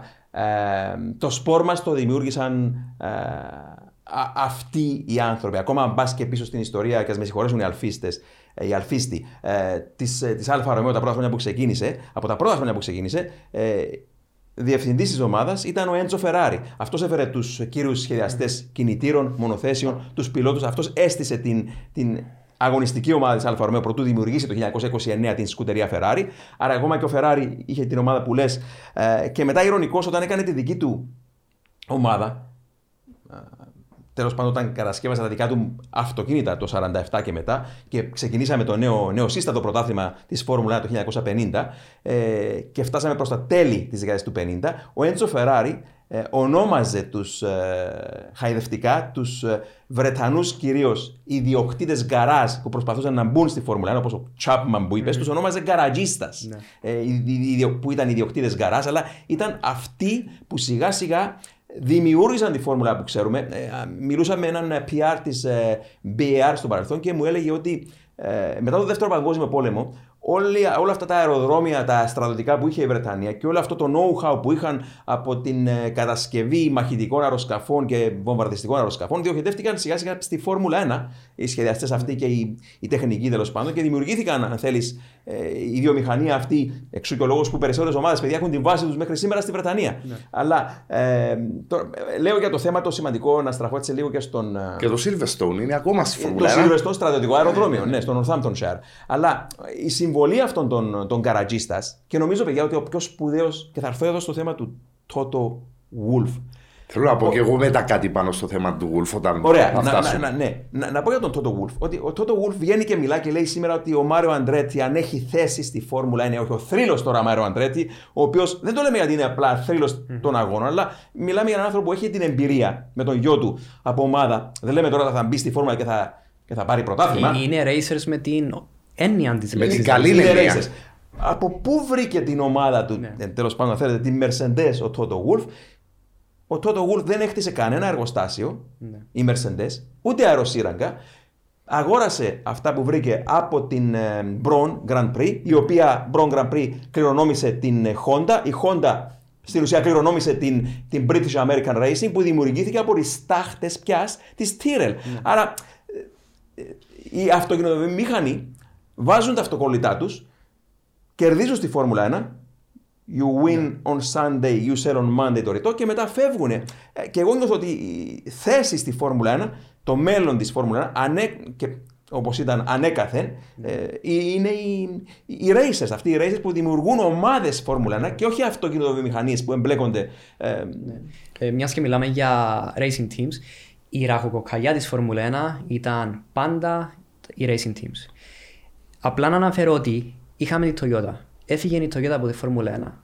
αυτό έφερε έναν. Έχασε τον balance η Φόρμουλα 1 που φύγει το 2012. Όχι. Έχει φύγει BMW. Έχει χάσει balance. Δεν έχει χάσει. Έχει φύγει Jaguar. Έχουμε πρόβλημα στη Φόρμουλα 1 που δεν έχουμε Jaguar. Όχι. Αλλά να σκεφτούμε να φύγει η Ferrari. Να σκεφτούμε να φύγει η McLaren. Ακόμη και η Williams που κάποιοι λένε ότι πηγαίνει χάγια στη Φόρμουλα 1 τελευταία 5 χρόνια. Αν φύγει η Williams, ασχέτως είναι η τελευταία ομάδα στον grid, πάλι θα αλλάξει η Φόρμουλα 1. Άρα πάντα οι racing teams ήταν οι Rohawk-Hayat, είναι αυτοί που κρατούν το sport. Απλά να αναφέρουμε ότι οι Porsche και οι Audi είχαν δηλώσει μπαίνουμε στη Φόρμουλα 1 γιατί τον Drive to Survive πουλάει αρκετά. Άρα μόνο από αυτό μπορούμε να αντιληφθούμε το approach ενός κατασκευαστή για το πόσα χρόνια είναι διαθετημένος να περάσει στη Φόρμουλα 1 μαζί με μια racing team. Σπύρο, πρώτος αφήσω να μιλήσω για το Wolff επειδή πάει με αυτό που είπε ο Μάρος τώρα. Μια Toyota επειδή, ναι, έφυγε από τη Φόρμουλα 1 η Toyota και κερδίζει τώρα διαρκώς, είναι η πέμπτη συνεχόμενη χρονιά. Πριν από λίγες μέρες κέρδισε την πέμπτη της συνεχόμενη νίκη στο 24ωρο του Le Mans. Και αν κοιτάξετε ακόμα και πίσω από την Toyota, υπάρχει μια racing team, μια γαλλική εταιρεία, ομάδα που ονομάζεται Oreca. Με την Oreca κερδίζει το 24ωρο του Le Mans. Οι racers είναι παντού, αυτοί κινούν τα πάντα. Έλεγες για τον Toto Wolff. Ότι ήταν προσβολή αυτό που είπε για τον Αντρέτη. Η σύσταση της Mercedes πώς είναι? Είναι 33% ο Wolff ο ίδιος, 33% η Mercedes και 33% ο main sponsor που είναι η Ineos. Ναι. Υπάρχει και στο φτερό το πισινό γραμμένο. Ναι. Όταν έγινε αυτό, έδωσαν και κινητήρα στη McLaren τότε, επειδή δεν δικαιούνταν να δώσουν σε 4, αν θυμούμε καλά τον κανονισμό, το είχαν κάνει διότι προετοίμαζαν την έξοδο. Μας άφησαν λίγο σε σκιά από το 20 σχετικά με τη σύνθεση της Mercedes. Θα πουληθεί, δεν θα πουληθεί, δεν ανανέωνε ο Χάμιλτον. Μια άλλη ιστορία που θέλει να πάει στη Ferrari, να το πούμε άλλη στιγμή αυτό. Και υπολογίσαμε να φύγει. Τελικά έμεινε ενός Mercedes, διότι έλεγα θα μετονομαστεί σε Ineos. Μάθαμε από το Wolff τελευταίους ότι ο λόγος που έμειναν είναι το Drive to Survive. Ναι. Δηλαδή η Φόρμουλα 1 είναι το Drive to Survive, όχι οι Racers. Να φύγει ο Williams και η McLaren. Και θυμάμαι τον Toto Wolff να στέκει ως γήπας, παιδιά, πίσω από το αναπηρικό καροτσάκι του Frank Williams. Θυμάστε ότι ήταν στη Williams προηγουμένως. Ναι. Ήθελε να του κατασπαράξει να πάρει αυτό στην ομάδα. Τελικά εντάξει. Και σύζυγος του ήταν στη Williams. Ακριβώς, η Suzy Wolff. Ναι. Αλλά τα βρήκε και με τη Mercedes.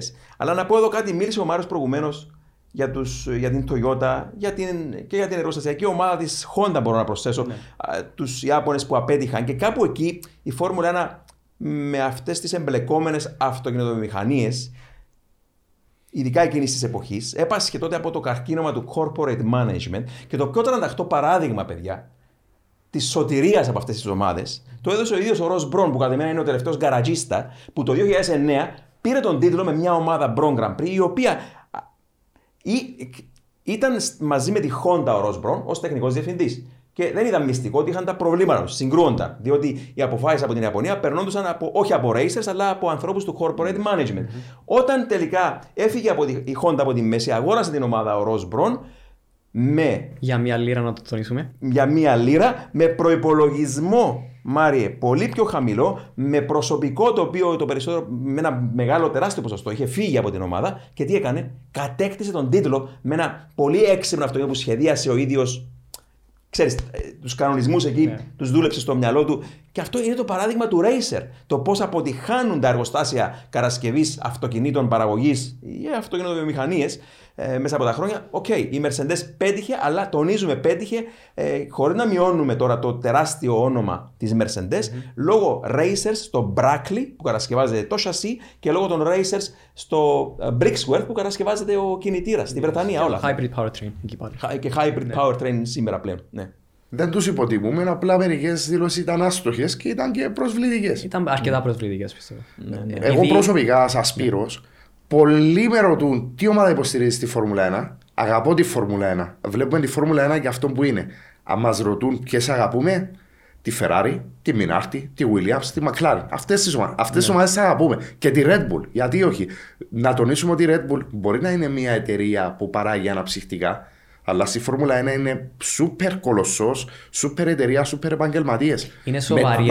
Αν πάρεις τη γνήσια εργοστασιακή ομάδα της Mercedes, από τότε που μιλάω ο Μάρος, αρχές του 1900, όταν ξεκίνησε ας πούμε στα Grand Prix να κερδίζει το γαλλικό Grand Prix, για παράδειγμα του 8 και του 14, 1914, που ήταν τότε το γαλλικό Grand Prix, οδυναμούσε με έναν παγκόσμιο πρωτάθλημα. Τέτοια ήταν η έγκλη του, δεν είχε 3-4 Grand Prix το χρόνο, αλλά το γαλλικό ήταν το πιο σημαντικό Grand Prix.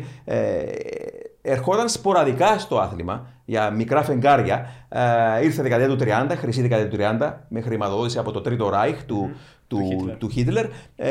Μονοπόλησε και άλλαξε τα φώτα στο άθλημα. Η αλήθεια να λέγεται εδώ με τις καινοτομίες της Auto Union και της Mercedes. Θα μιλήσουμε σε ένα άλλο podcast για αυτά. Και μετά επέστρεψε μετά το Δεύτερο Παγκόσμιο Πόλεμο Φόρμουλα 1 το 54 και 55. Πήρε και τους δύο τίτλους πιλότων με τον θρελικό Χουάν Μανουέλ Φάντζο. Άλλη μια φορά δείξε τον δρόμο στους πάντες και τώρα επέστρεψε ξανά το 2010 πρόσφατα. Άρα τι θέλω να πω εδώ, ότι αυτές τα εργοστάσια έρχονται σποραδικά, κερδίζουν, αν καταφέρουν να κερδίσουν, και μετά κάνουν το marketing τους και φεύγουν και πάνε να κάνουν κάτι άλλο. Οι racers όμως είναι πάντα εκεί. Ακριβώς. Για να αντιληφθεί ο κόσμος το πώς δουλεύει το industry, ένα παράδειγμα είναι η Formula E. Όταν άρχισε η Φόρμουλα E να τρέχουν από το 2015, νομίζω η πρώτη τους χρονιά, κάποιοι λέγανε ότι η Φόρμουλα E μπορεί να ξεπεράσει τη Φόρμουλα 1. Μετά από 2-3 χρόνια απλώς είχε ξεκαθαρίσει το τοπίο τι είναι η Φόρμουλα E, τι είναι η Φόρμουλα 1. Η Φόρμουλα 1 είναι το άθλημα των οπαδών. Ο λόγος που είναι το άθλημα των οπαδών είναι επειδή είχε λίγους κατασκευαστές. Γιατί η Φόρμουλα 1 ήταν πάντα επί το πλείστο racing teams, άρα τραβάς περισσότερο τους οπαδούς, περισσότερο το άθλημα. Η Φόρμουλα E όμως ήταν το άθλημα και είναι το άθλημα των κατασκευαστών. Που η Φόρμουλα E πάντα είχε περισσότερο demand από τους κατασκευαστές, αλλά λιγότερο από τους οπαδούς. Άρα από αυτόν τον comparison μπορούμε να καταλάβουμε ότι αν η Φόρμουλα 1 εξελιχθεί σε έναν πρωτάθλημα κατασκευαστών, πλέον θα χάσει την έγκλη της ως πρωτάθλημα, θα χάσει κατά μένα τους οπαδούς, γιατί δεν μπορείς από τη μία μέρα στην άλλη να φέρεις φαν της Audi στη Φόρμουλα χωρίς να αποβαθμίζουν την Audi ότι ήταν μια ομάδα η οποία κέρδισε το Le Mans πάνω πολλές φορές με τον Tom Christensen. Αλλά δεν πάει. Πάλι με τη βοήθεια racers και με κατασκευή σασί στην αρχή από την βοήθεια σχεδιάσης από την Dallara, συγγνώμη, ναι, και με την ομάδα του Reinhold Joest. Ναι. Ο Joest ήταν πιλότος και η δική του ομάδα κατέστρωνε τις στρατηγικές και βοήθησε την Audi να κερδίσει. Οι racers είναι πάντα μέσα. Ακριβώς, να αναφέρουμε την Audi, τα αεροδυναμικά είχαν σχεδιαστεί από τη McLaren και όλα τα ηλεκτρονικά από τη McLaren. Ναι. Άρα, και παιδιά, λέγατε προηγουμένως για την Red Bull Racing, που κάθε μέρα πάντοτε το τονίζω ως παράδειγμα. Το όνομα είναι παραπλανητικό. Είναι ίσως η πιο αυθεντική ομάδα Φόρμουλα 1 που έχουμε, γιατί τι είναι η Red Bull Racing. Η Red Bull Racing είναι μία βάση στη Βρετανία, στο Milton Keynes, όπου η Red Bull αγόρασε το εργοστάσιο του Jackie Stewart. Συγγνώμη, αγόρασε την Jaguar πρώτα.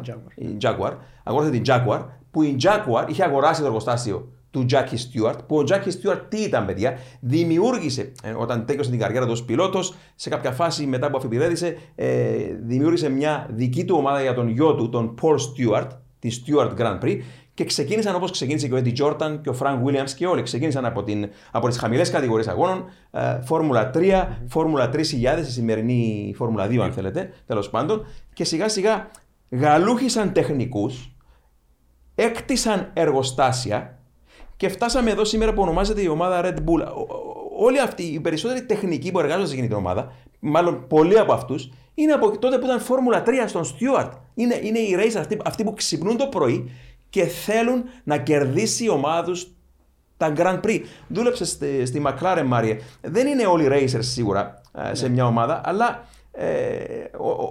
λέγαμε τηλεφωνικώς στις προάλλες ότι όλοι αυτοί που δουλεύουν σε ψηλά πόστα και παίρνουν αποφάσεις σε μια ομάδα, είναι σημαντικό να είναι racers και να νιώθουν. Θυμάμαι ότι ο Πίτερ ο Προδρόμου, πρώην τεχνικός διευθυντής της McLaren, σήμερα είναι πάλι στην McLaren σε παρόμοια θέση και αργότερα στην Red Bull, όταν μεσουρανούσε η ομάδα μαζί με τον Adrian Newey, ο δικός μας, ο Κύπρος ο σχεδιαστής, μου έλεγε ότι όταν χάσουμε, νιώθω τον πόνο, λέει, και την επόμενη μέρα πάω πρωί-πρωί πιο νωρίς στη δουλειά, άνθρωπος που δουλεύει 18 ώρες την ημέρα για Φόρμουλα 1, ζει και αναπνέει για την Φόρμουλα 1.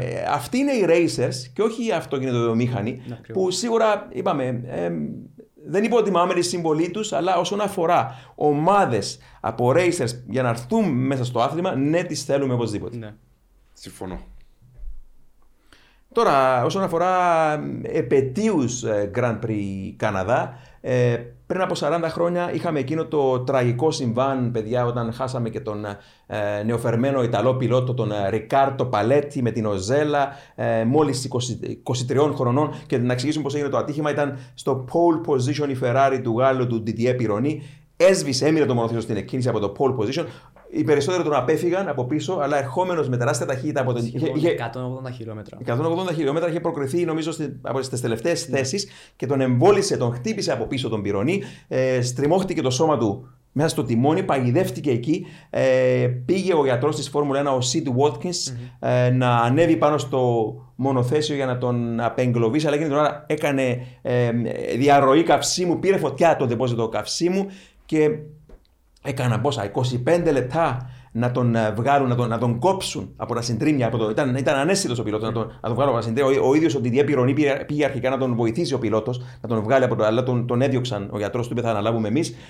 Και παιδιά, το πιο τραγικό απ' όλα, ότι τελικά πέθανε ο Ρικάρτο Παλέτη μέσα στο μονοθέσιο. Το πιο τραγικό είναι ότι η μάνα του. Ήταν πάνω στην κερκίδα και έβλεπε την κούρσα, γιατί 2 μέρες μετά ήταν τα γενέθλιά του και πήγαν στον Καναδά οι Ιταλοί για να γιορτάσουν. Και ο Ρικάρτο Παλέτη, ο οποίος χάθηκε πριν από 40 χρόνια στον Καναδά. Είναι ο μοναδικός πιλότος που χάθηκε στον Καναδά. Στον Grand Prix του Καναδά.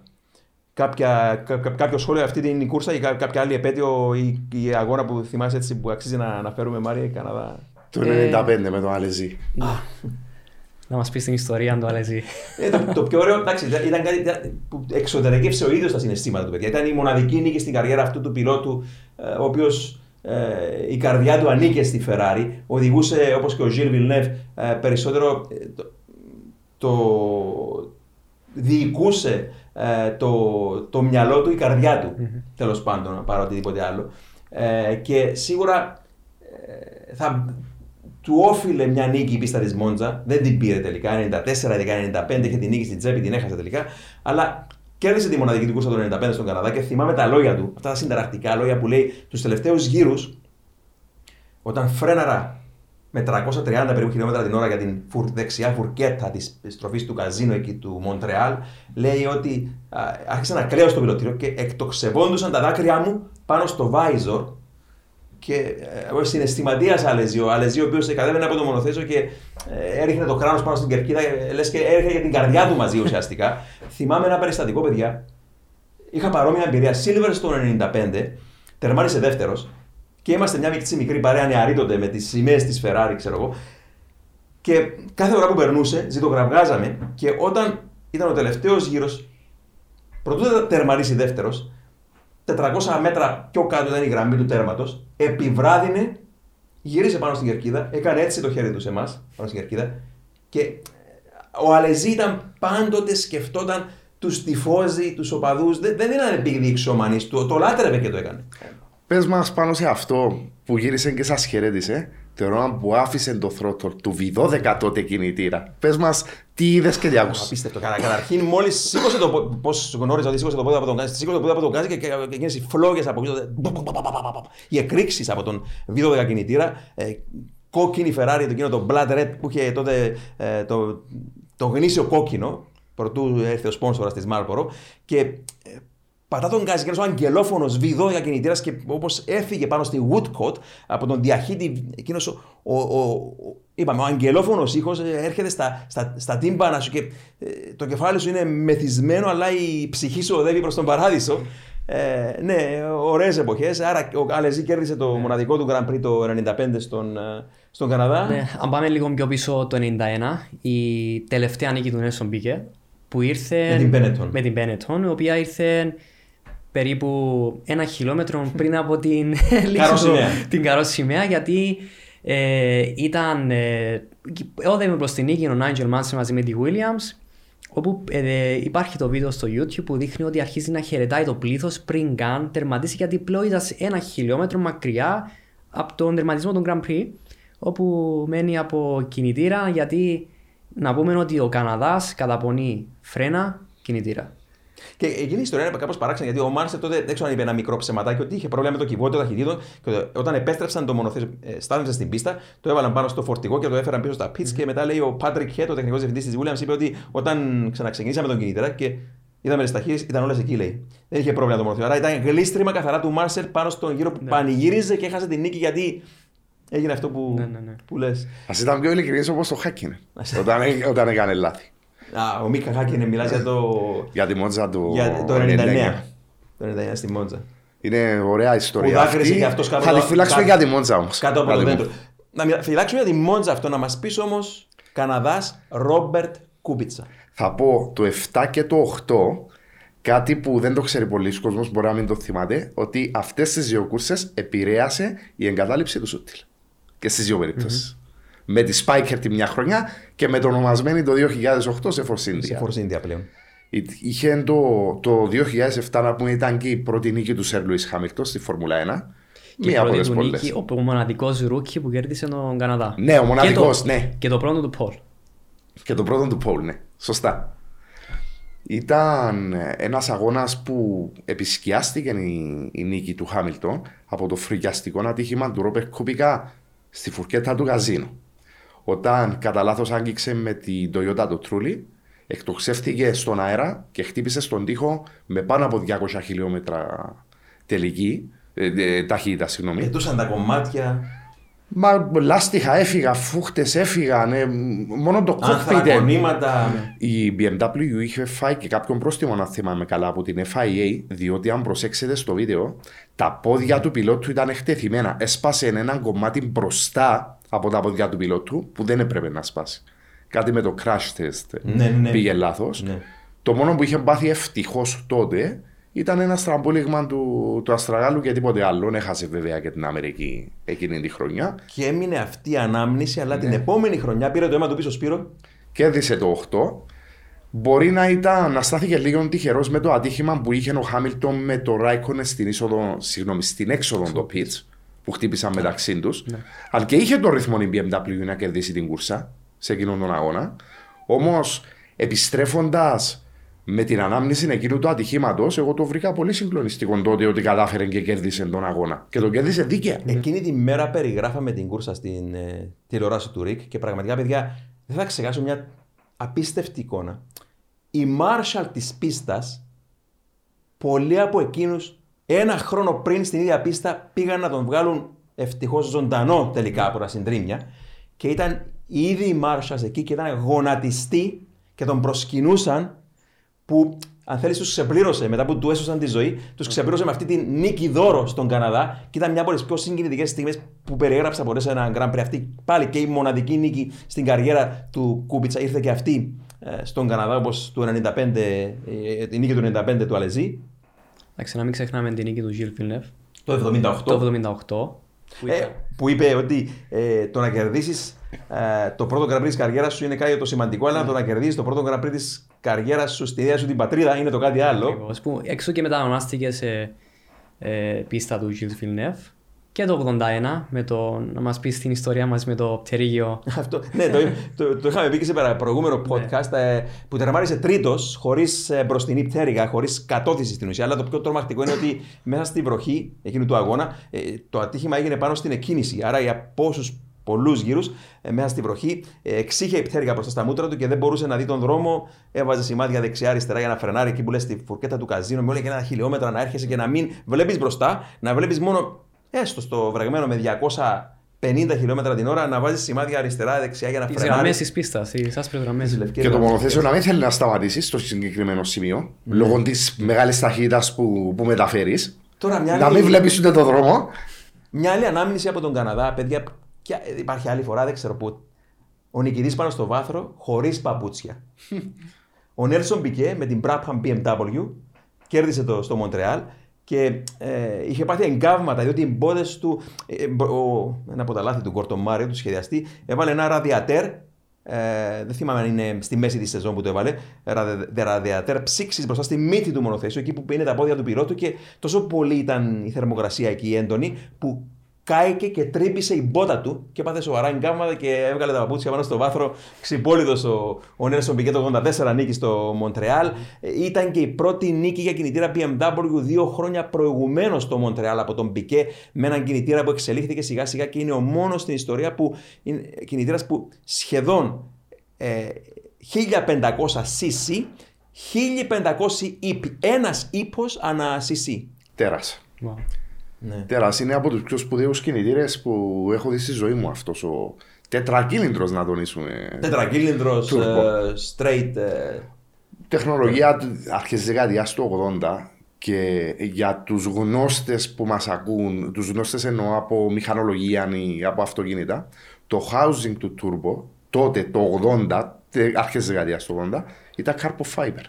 Ήταν απίστευτη η τεχνολογία που είχαν στη Φόρμουλα 1 ακόμα και τότε. Ναι, με φρένα ανθρακονημάτων πάλι οι αρχές του 80, πολύ μπροστά πάντα η Φόρμουλα 1, τουλάχιστον μια δεκαετία περισσότερο τότε, ήταν μπροστά από την υπόλοιπη αυτοκινητομηχανία.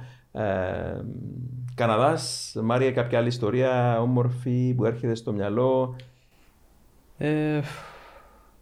Μιλήσαμε για τον Γκόρντον Μάρεϊ. Αν μου επιτρέπεις να πω κάτι, κάτι επιπρόσθετο για τον Γκόρντον Μάρεϊ, το τι επινόησε περίπου εκείνες τις χρονιές, πριν από 40 χρόνια. Τον έβλεπαν εκείνο τον τύπο, τον τετραπέρατο με το μουστάκι, το μουσι, τα στρογγυλά γυαλιά, rock and roll, τέλος πάντων, να περιμένει πάνω στον τοίχο τον πιτς και δεν ήξεραν τι περίμενε. Τον περίμεναν και κάτι μαγείρευε. Και τι επινόησε ο άνθρωπος? Λέει ότι ήμουνα στην μπανιέρα, λέει, και σκέφτηκα. Άλλοι τραγουδούν στην μπανιέρα, ο Γκόρντον Μάρεϊ σχεδιάζει μέσα στο νερό τα νέα του σχέδια. Και λέει ότι σκέφτηκε ότι όταν βάλω ένα μονοθέσιο πάνω στο γκρι της εκκίνησης, λέει, με μισογεμάτο ντεπόζιτο καυσίμου, τότε το αυτοκίνητο μου θα κινείται πολύ πιο γρήγορα αναγύρω και θα φτύρει και πιο λίγο τα ελαστικά του. Και ο άνθρωπος, παιδιά, επινόησε τα pit stops για ανεφοδιασμό, σχεδίασε μέχρι και τους ανυψωτήρες που ανεβάζουν. Τότε δεν υπήρχαν jacks που να ανεβάζουν το όχημα μπροστά και πίσω όταν σταματούσαν στα πιτς. Έβαλε υδραυλικούς ανυψωτήρες που ήταν ενσωματωμένοι στο μονοθέσιο και διάβαζα πρόσφατα και τον λόγο, παιδιά. Ακόμα υπάρχουν. Διάβαζα τον λόγο που το έκανε αυτό. Λέει γιατί δεν είχαμε τεχνικούς. 8 άτομα είχε όλους τους πράγμα. Χρειάζεται 16 σήμερα, πόσους παραπάνω, για να αλλάξουν. 25 άτομα περίπου. 25 άτομα περίπου. Για να... Όταν ξεκίνησα ήταν περίπου τόσοι 16, τώρα πήγα στους 25. Και λέει ότι. Και λέω, περίμενε πάνω στον τοίχο το πιτς και δεν ήξερα τι περίμενε. Περίμενε το μονοθέσιο να μπει μέσα, να ανεφοδιάσει, και ο λόγος που τον έβλεπαν και δεν γίνονταν τίποτα είναι περνούσαν τα Grand Prix, και επειδή ο κινητήρας της BMW στην αρχή το 82 που ήρθε τότε στη Φόρμουλα ήταν φρέσκος και έσπαζε πρωτού συμπληρωθεί το πρώτο μισό του αγώνα. Άρα δεν ήξεραν τι περίμενε πάνω στον τοίχο το πιτς, δεν πραγματοποιεί το η στάση ανεφοδιασμού. Σε κάποια φάση, νομίζω ήταν τον Grand Prix της Αυστρίας, τον είδα να μπαίνει μέσα, να ανεφοδιάζει το μονοθέσιο και να φεύγει, και τότε όλοι κατάλαβαν το μυστικό τους. Ανακάλυψε τους ανεφοδιασμούς. Αυτές ήταν οι καινοτομίες που άλλαξαν για πάντα το σπορ μας. Δηλαδή δεν έλεγε τίποτα ο κανονισμός ότι επιτρέπονται ανεφοδιασμοί. Δηλαδή, αν πας πίσω δεκαετία του 50, γίνονταν κάποιοι ανεφοδιασμοί. Αλλά ο Φάντζιο που κέρδισε το θρηλυκό Grand Prix στο Νούρμπουργκ το 1957, όταν χρειάστηκε να αλλάξει λάστιχα, είχε μόνο μια βίδα το λάστιχο, αλλά και χτυπούσαν με ένα σφυρί, τεράστιο σφυρί, την κεφαλή της βίδας για να βγει από πάνω από τον τροχό. Άρα δεν σύμφερε να σταματάς και έπρεπε να τα επινοήσει όλα ο Γκόρντον Μάρεϊ το 82, να σταματήσει γρήγορα το αυτοκίνητο, να ανεφοδιάσει σωστά και να φύγει, για να μπορεί να είναι, όπως είπαμε, πιο ελαφρύ το μονοθέσιο και να φθείρει και πιο λίγο τα ελαστικά. Μετά επινόησαν την ασφάλεια πάνω στη βίδα, η οποία δεν χρειαζόταν να σφίξει υπερβολικά η βίδα, τραβούσε στην ασφάλεια, ξεβιδώνει εύκολα. Και αυτό περίπου από τότε, νομίζω. Σίγουρα. Ναι. Σίγουρα. Να τονίσουμε ότι ακόμα είναι με μια βίδα η τροχή. Ναι. Το τονίσουμε αυτό. Ναι. Απλά ο τρόπος που βγαίνει είναι πιο σοφιστική. Ναι. Όχι με σφύρι. Με αεροπίστολο τεχνολογία της NASA. Το οποίο να πούμε ότι η ροπή του είναι πιο δυνατή από τη ροπή μια Porsche 911. Τρομερό ήταν. Δεν είχα ιδέα. Απίστευτο. Και ακόμα με αυτά τα δεδομένα, στο Μονακό το 2019 ή 20, με τον Μπότας που δεν έβγαινε. Το 21. Λέτε κάτι τώρα για παιδιά, μια ωραία ιστορία που ήρθε στο μυαλό μου. Λέγαμε προηγουμένως για τον Chris Amon που βάδιζε για να κερδίσει το Grand Prix του Καναδά το 1968. Προηγείται 1 λεπτό με την Ferrari διαφορά από τον δεύτερο. Και λέγαμε πρόσφατα, Μάρια, ότι Είχαμε και την 24ωρη κούρσα του Λεμάν, νικητής το 1966 με τη Ford GT40 ο Έιμον. Και μου έρχεται τώρα που άκουσα για το σφυρί, για τις βίδες, μια όμορφη ιστορία από το Λεμάν το 1969 με εκείνη την αγκελοκάμωτη Ferrari 312P που οδηγούσε ο Έιμον. Προηγείτο στην κούρσα, νομίζω, και σε κάποια φάση περνούσε, 24ωρη κούρσα τώρα του Λεμάν, περνούσε από τα pits και άκουσε στο, νομίζω, δεξί του αυτή κάτι με τον τροχό. Και ανακάλυψε ότι έσκασε το λάστιχο. Δυστυχώς είχε μόλις περάσει τα πίτσα, άρα έπρεπε να δώσει ακόμα πόσα. 13 χιλιόμετρα. Γύρω στα 8,5 μίλια. 8,5 μίλια, 13 περίπου χιλιόμετρα, να δώσει γύρω ξανά, να πάει πίσω, ξέρω εγώ. Και όμως το λάστιχο, επειδή ξεφούσκωνε, μπήκε στην τεράστια ευθεία Μαλσάν τότε των 6 χιλιόμετρων ευθεία, στάδευσε το αυτοκίνητο και παρέλειψα να πω ότι ήταν νύχτα. Και τότε, λέει ο Chris Amon, η Ferrari συνήθιζε να έχει μέσα στα sports car, τα αυτοκίνητα, μια κασέλα με εργαλεία. Λοιπόν, άνοιξα την κασέλα με τα εργαλεία, έβγαλα τον φακό, τον άναψα, λέει, για να βλέπω μπροστά μου, λέει, και κατάρα. Δεν είχε μπαταρίες μέσα. Τον πέταξα, ας πούμε, και παίρνει το τεράστιο σφυρί. Και τι κάνει ο τύπος? Περιμένει την πρώτη δέσμη φωτός. Αυτοκίνητα να περάσουν από εκεί, να φέξουν πάνω στο σημείο και να χτυπήσει τη βίδα του τροχού, να αλλάξει το σκασμένο λάστιχο. Και λέει, μόλις βλέπω τα φώτα, λέει, σηκώνω το σφυρί πάνω, βουμ, και φεύγει το κεφάλι του σφυριού και πάει στο δάσος. Μιλάμε για τον Chris Amon τώρα, την κατάρα. Απίστευτος άτυχος. Τέλος πάντων, και σε κάποια φάση λέει, τι να κάνω τώρα, μπαίνει ξανά στο πιλωτήριο και συνεχίζει τον δρόμο, πλέον ξεβούσκω το λάστιχο και το μαγνήζιο εκεί από τον τροχό, το ριμπ, από τις σπίθες πάνω στην άσφαλτο, έβαλε φωτιά στο πίσω μέρος του αυτοκίνητου και σε κάποια φάση το αυτοκίνητο πήρε φωτιά εντελώς. Ο Έιμον άνοιξε την πόρτα και έκανε βουτιά πάνω στην παριέρα μέσα στο δάσος. Έφτασαν εκεί αργοπορημένα οι πυροσβέστες, άρχισαν να σβήνουν τη φωτιά και λένε παραπάνω. Το χάσαμε, Θεός μακαρίστο. Και σε κάποια φάση είπα, ο Έιμον χτυπά κάποιο Μάρσαλ στο πίσω μέρος και βλέπει τον οδηγό και σχεδόν λιποθύμησε ο Μάρσαλ που ήταν ζωντανός. Νόμιζε ότι βγήκε από τις φλόγες, αλλά τελικά είχε βγει πρωτού πάρει σοβαρή φωτιά το. Αλλά αυτός ήταν ο Έιμον. Οι παλιοί είχαν αυτό το ακραίο χιούμορ, οι παλιοί οδηγοί. Αυτός σαρκασμός και ο Νίκη Λάουντα. Απίστευτος ο Λάουντα. Δεν θυμάμαι τη χρονιά, αλλά δεν έχει πολλά χρόνια. Ήταν μια τελετή που θα γινόταν προς τιμήν του Νίκη Λάουντα στον Έρπερκνινγκ, που είχε και το ατύχημα του 1976 και κάηκε ένα μεγάλο ποσοστό του δέρματος του. Και ήθελε να πειράξει κάποιο Σουηδό δημοσιογράφο. Αν θυμάμαι καλά, το Σουηδός, δεν είμαι σίγουρος. Και όταν τον είδε να τον πλησιάζει για να τον χαιρετήσει, έκανε ότι έψαχνε μέσα στα χόρτα. Και του λέει ο Σουηδός ο δημοσιογράφος, κύριε Λάουντα, τι ψάχνετε, να σας βοηθήσω να το βρείτε? Έχασα το αυτί μου το 1976, του λέει. Βοήθαμε να το βρω. Όντως έχασε το αυτί του. Το χιούμορ το λέει σε μια άλλη παρόμοια τελετή. Θυμάμαι μια άλλη ιστορία. Εγώ που είχε. Ο Λάουντα είχε αυτό το σαρκαστικό χιούμορ. Θυμάμαι ότι εκείνη η κούρσα εκείνη τη μέρα που παρολίγο να καεί ζωντανός το 1976 στο Nürburgring, το τελευταίο γερμανικό Grand Prix, στην παλιά γιγάντια πίστα των 22 χιλιόμετρων με τα πηδήματα στον αέρα. Πράσινη κόλαση. Η πράσινη κόλαση, όπως την είχε βαφτίσει ο Τζάκι Στιούαρτ λόγω των πράσινων δέντρων, αλλά κόλαση γιατί ήταν επικίνδυνες οι στροφές. Ναι. Έγινε η εκκίνηση, είχε το ατύχημα ο Νίκη Λάουντα και η κούρσα διακόπηκε. Και μετά έγινε δεύτερη εκκίνηση με νικητή τον James Hunt. Ο Λάουντα πήγε στο νοσοκομείο, ξέρω εγώ. Και χρόνια μετά, όταν έκαναν την τελετή εκεί στο σημείο που παρολίγο να καεί ζωντανός ο Λάουντα, του είπε ένας δημοσιογράφος πάλι, του λέει, η πρώτη κούρσα στην οποία έλαβες μέρος, του λέει, εκεί, σβήστηκε, του λέει, και λες και δεν υπήρχε ποτέ η πρώτη κούρσα. Και είχαμε τη μόνη κούρσα που υπάρχει στα χαρτιά, είναι εκείνη που κέρδισε ο Hunt. Και του λέει, εάν η πρώτη κούρσα, του λέει ο Λάουντα, δεν συνέβη ποτέ, τότε μπορεί να μου εξηγήσει κανείς πού είναι το δεξί μου αυτοκίνητο. Ήταν ωραίος.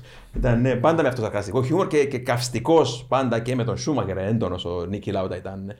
Η ταινία Rush, δεν μίλησαμε για την ταινία Rush, αλλά τόσα πολλά πράγματα να φυλάξουμε για κάποιο άλλο podcast. Να πούμε ότι το Rush άρεσε στο Λάουντα. Είχε δηλώσει ότι κατά 80% είναι αληθινή. Και κατά την κρίση τη δική μου ήταν κοντά στο ποσοστό. Ήταν καλή όσον αφορά τον τρόπο που παρουσιάζει τους πιλότους. Ναι. Ως επιτοπλίστο, Μάριε. Εντάξει, μια πολύ ωραία ταινία, πολύ ωραία γυρισμένη ταινία. Εντάξει, υπάρχουν κάποια ιστορικά λάθη, αλλά να μην ξεχνάμε, είναι ταινία, δεν είναι ντοκιμαντέρ. Άρα πρέπει να σκεφτόμαστε ότι είναι για μια ταινία του Hollywood, άρα πρέπει να κρατά λίγο το suspense και για τους θεατές. Αν θέλαμε μια καθαρά ιστορική αναδρομή στο τι είχε γίνει, θα μιλούσαμε για τον ντοκιμαντέρ. Άρα Αυτό που λέμε, ότι βλέπεις μια ταινία, πρέπει να αντιληφθείς τι βλέπεις, τι να πιστέψεις και τι πλέον η ταινία είναι μέσα blended για να μπορεί να την κάνει πιο suspense. Τον παρουσιάσαν και σωστά τότε, συμφωνώ με τον Μάριο, ότι επειδή είναι ταινία και είναι για το Hollywood, ότι πρέπει να βάλουν και κάποια σημεία εντυπωσιασμού, κάποια δραματοποίηση, αλλά το χαρακτήρα του και τη δύναμη αυτή που έδειξε κατά τη διάρκεια που ήταν στο νοσοκομείο, αυτά την σίγουρα ήταν σωστά. Την παρουσιάζεις σωστά, ναι. Μάρια, έλεγες πρόσφατα και για μια άλλη ταινία, για να κλείσουμε, επειδή είναι φρέσκο το 24ωρο του Λεμάν, η ταινία Λεμάν του Steve McQueen. Ναι, είναι η ταινία, ονομάζεται Λεμάν, κανονικά θα ονομάζονταν 24 ώρες του Λεμάν, αλλά σε συντομία ο Steve McQueen το έχει ονομάσει Λεμάν. Είναι αρκετά συνδεδεμένη με τον Grand Prix του 1966 που είχα μιλήσει στο προηγούμενο podcast, για το λόγο ότι ο Steve McQueen θα ήταν αυτός που θα παίρνει τον ρόλο στον Grand Prix, όπου για προσωπικούς του λόγους απλά δεν αποδέχτηκε την ταινία. Και πήρε τη θέση του James Garner. Ακριβώς, πήρε τη θέση του James Garner, ο οποίος να πούμε ότι ήταν και γείτονας του Steve McQueen που έμεινε στην Αμερική. Έτσι, το ότι είχε γίνει ότι ο Steve McQueen του είχε μείνει μια αιμονή στο ότι θέλει να κάνει μια ταινία για racing. Να πούμε ότι με τον Steve Garner δεν είχα μιλήσει σχεδόν ξανά ποτέ, γιατί τον πείραξε ότι είχε χάσει αυτό στην ταινία, που αυτός είχε πει ότι δεν θέλω να βγω μέσα στην ταινία, αλλά εντάξει, ήταν Steve McQueen. Είναι μια ταινία που γυρίστηκε το 1970, όταν ήταν ο αγώνας του Λεμάν. Πάλι πραγματικές σκηνές, όπως το 66 που είπες, Μαρία. Ακριβώς. Πραγματικές σκηνές από το Λεμάν το 70. Ακριβώς, είναι οι σκηνές αγώνα το 70. Που μπορούμε να δούμε Chuck Hicks, Derek Bell, μπορούμε να δούμε οδηγούς που τρέχαν. Είχε γύρω στους 40 οδηγούς για να κάνει την ταινία. Joe Seifer, David Piper, πάρα πολύ. Ναι. Ο Steve McQueen συγκεκριμένα είχε τρέξει τους 12 ώρες του Sebring στην Αμερική. Τερμάτισε δεύτερος. Που νομίζω ο νικητής ήταν ο Αντρέτη. Νομίζω ήταν ο Αντρέτη. Αυτό που κρατώ, Μαρία, που είναι απίστευτο, είναι ότι πώς τερμάρισε δεύτερος, μάλιστα, με την προσωπική του Porsche 908, ένα θαυμάσιο sports car, και με ένα από τα δυο του πόδια, θυμάμαι πιο τώρα, ήταν σε ύψο. Ναι.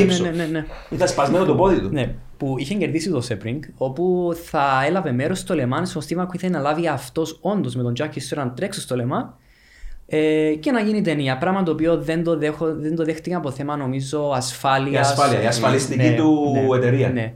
Ήταν μια ταινία η οποία ήταν production δική του Steve McQueen.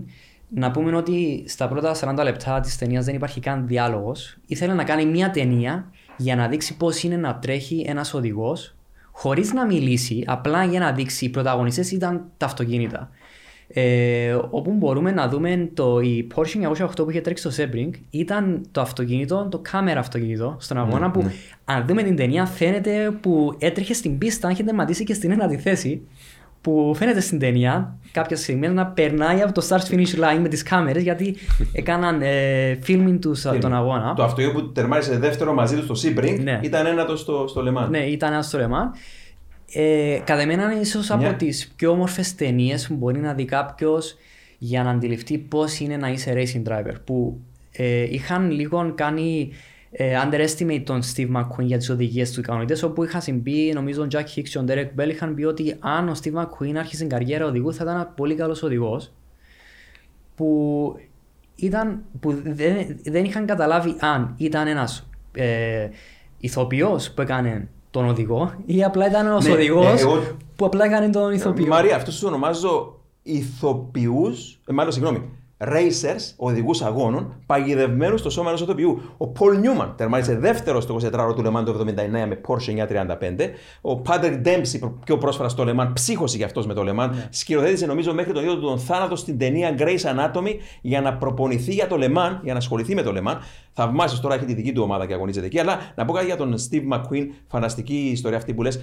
Πέρασαν τα χρόνια και βγήκε όμως τη φορά, είναι αλήθεια τελικά, ότι στην ουσία έλαβε μέρες σε εκείνον τον αγώνα, όχι ως πιλότος, αλλά για να οδηγήσει το αυτοκίνητο με την κάμερα κρυφά από την ασφαλιστική εταιρεία τη νύχτα. Οδήγησε την Porsche 908 του κρυφά από την ασφαλιστική εταιρεία ο Steve McQueen. Αλλά το πιο τρομακτικό από όλα, παιδιά, λέει την ιστορία ο Derek Bell. Κάναμε πρόβες στα γυρίσματα και στρίβαμε την τρομακτική στροφή Maison Blanche, διότι είχε ένα λευκό σπίτι στα αριστερά και ήταν μια πάρα πολύ γρήγορη. Ένα ζιγ-ζακ αριστερά-δεξιά.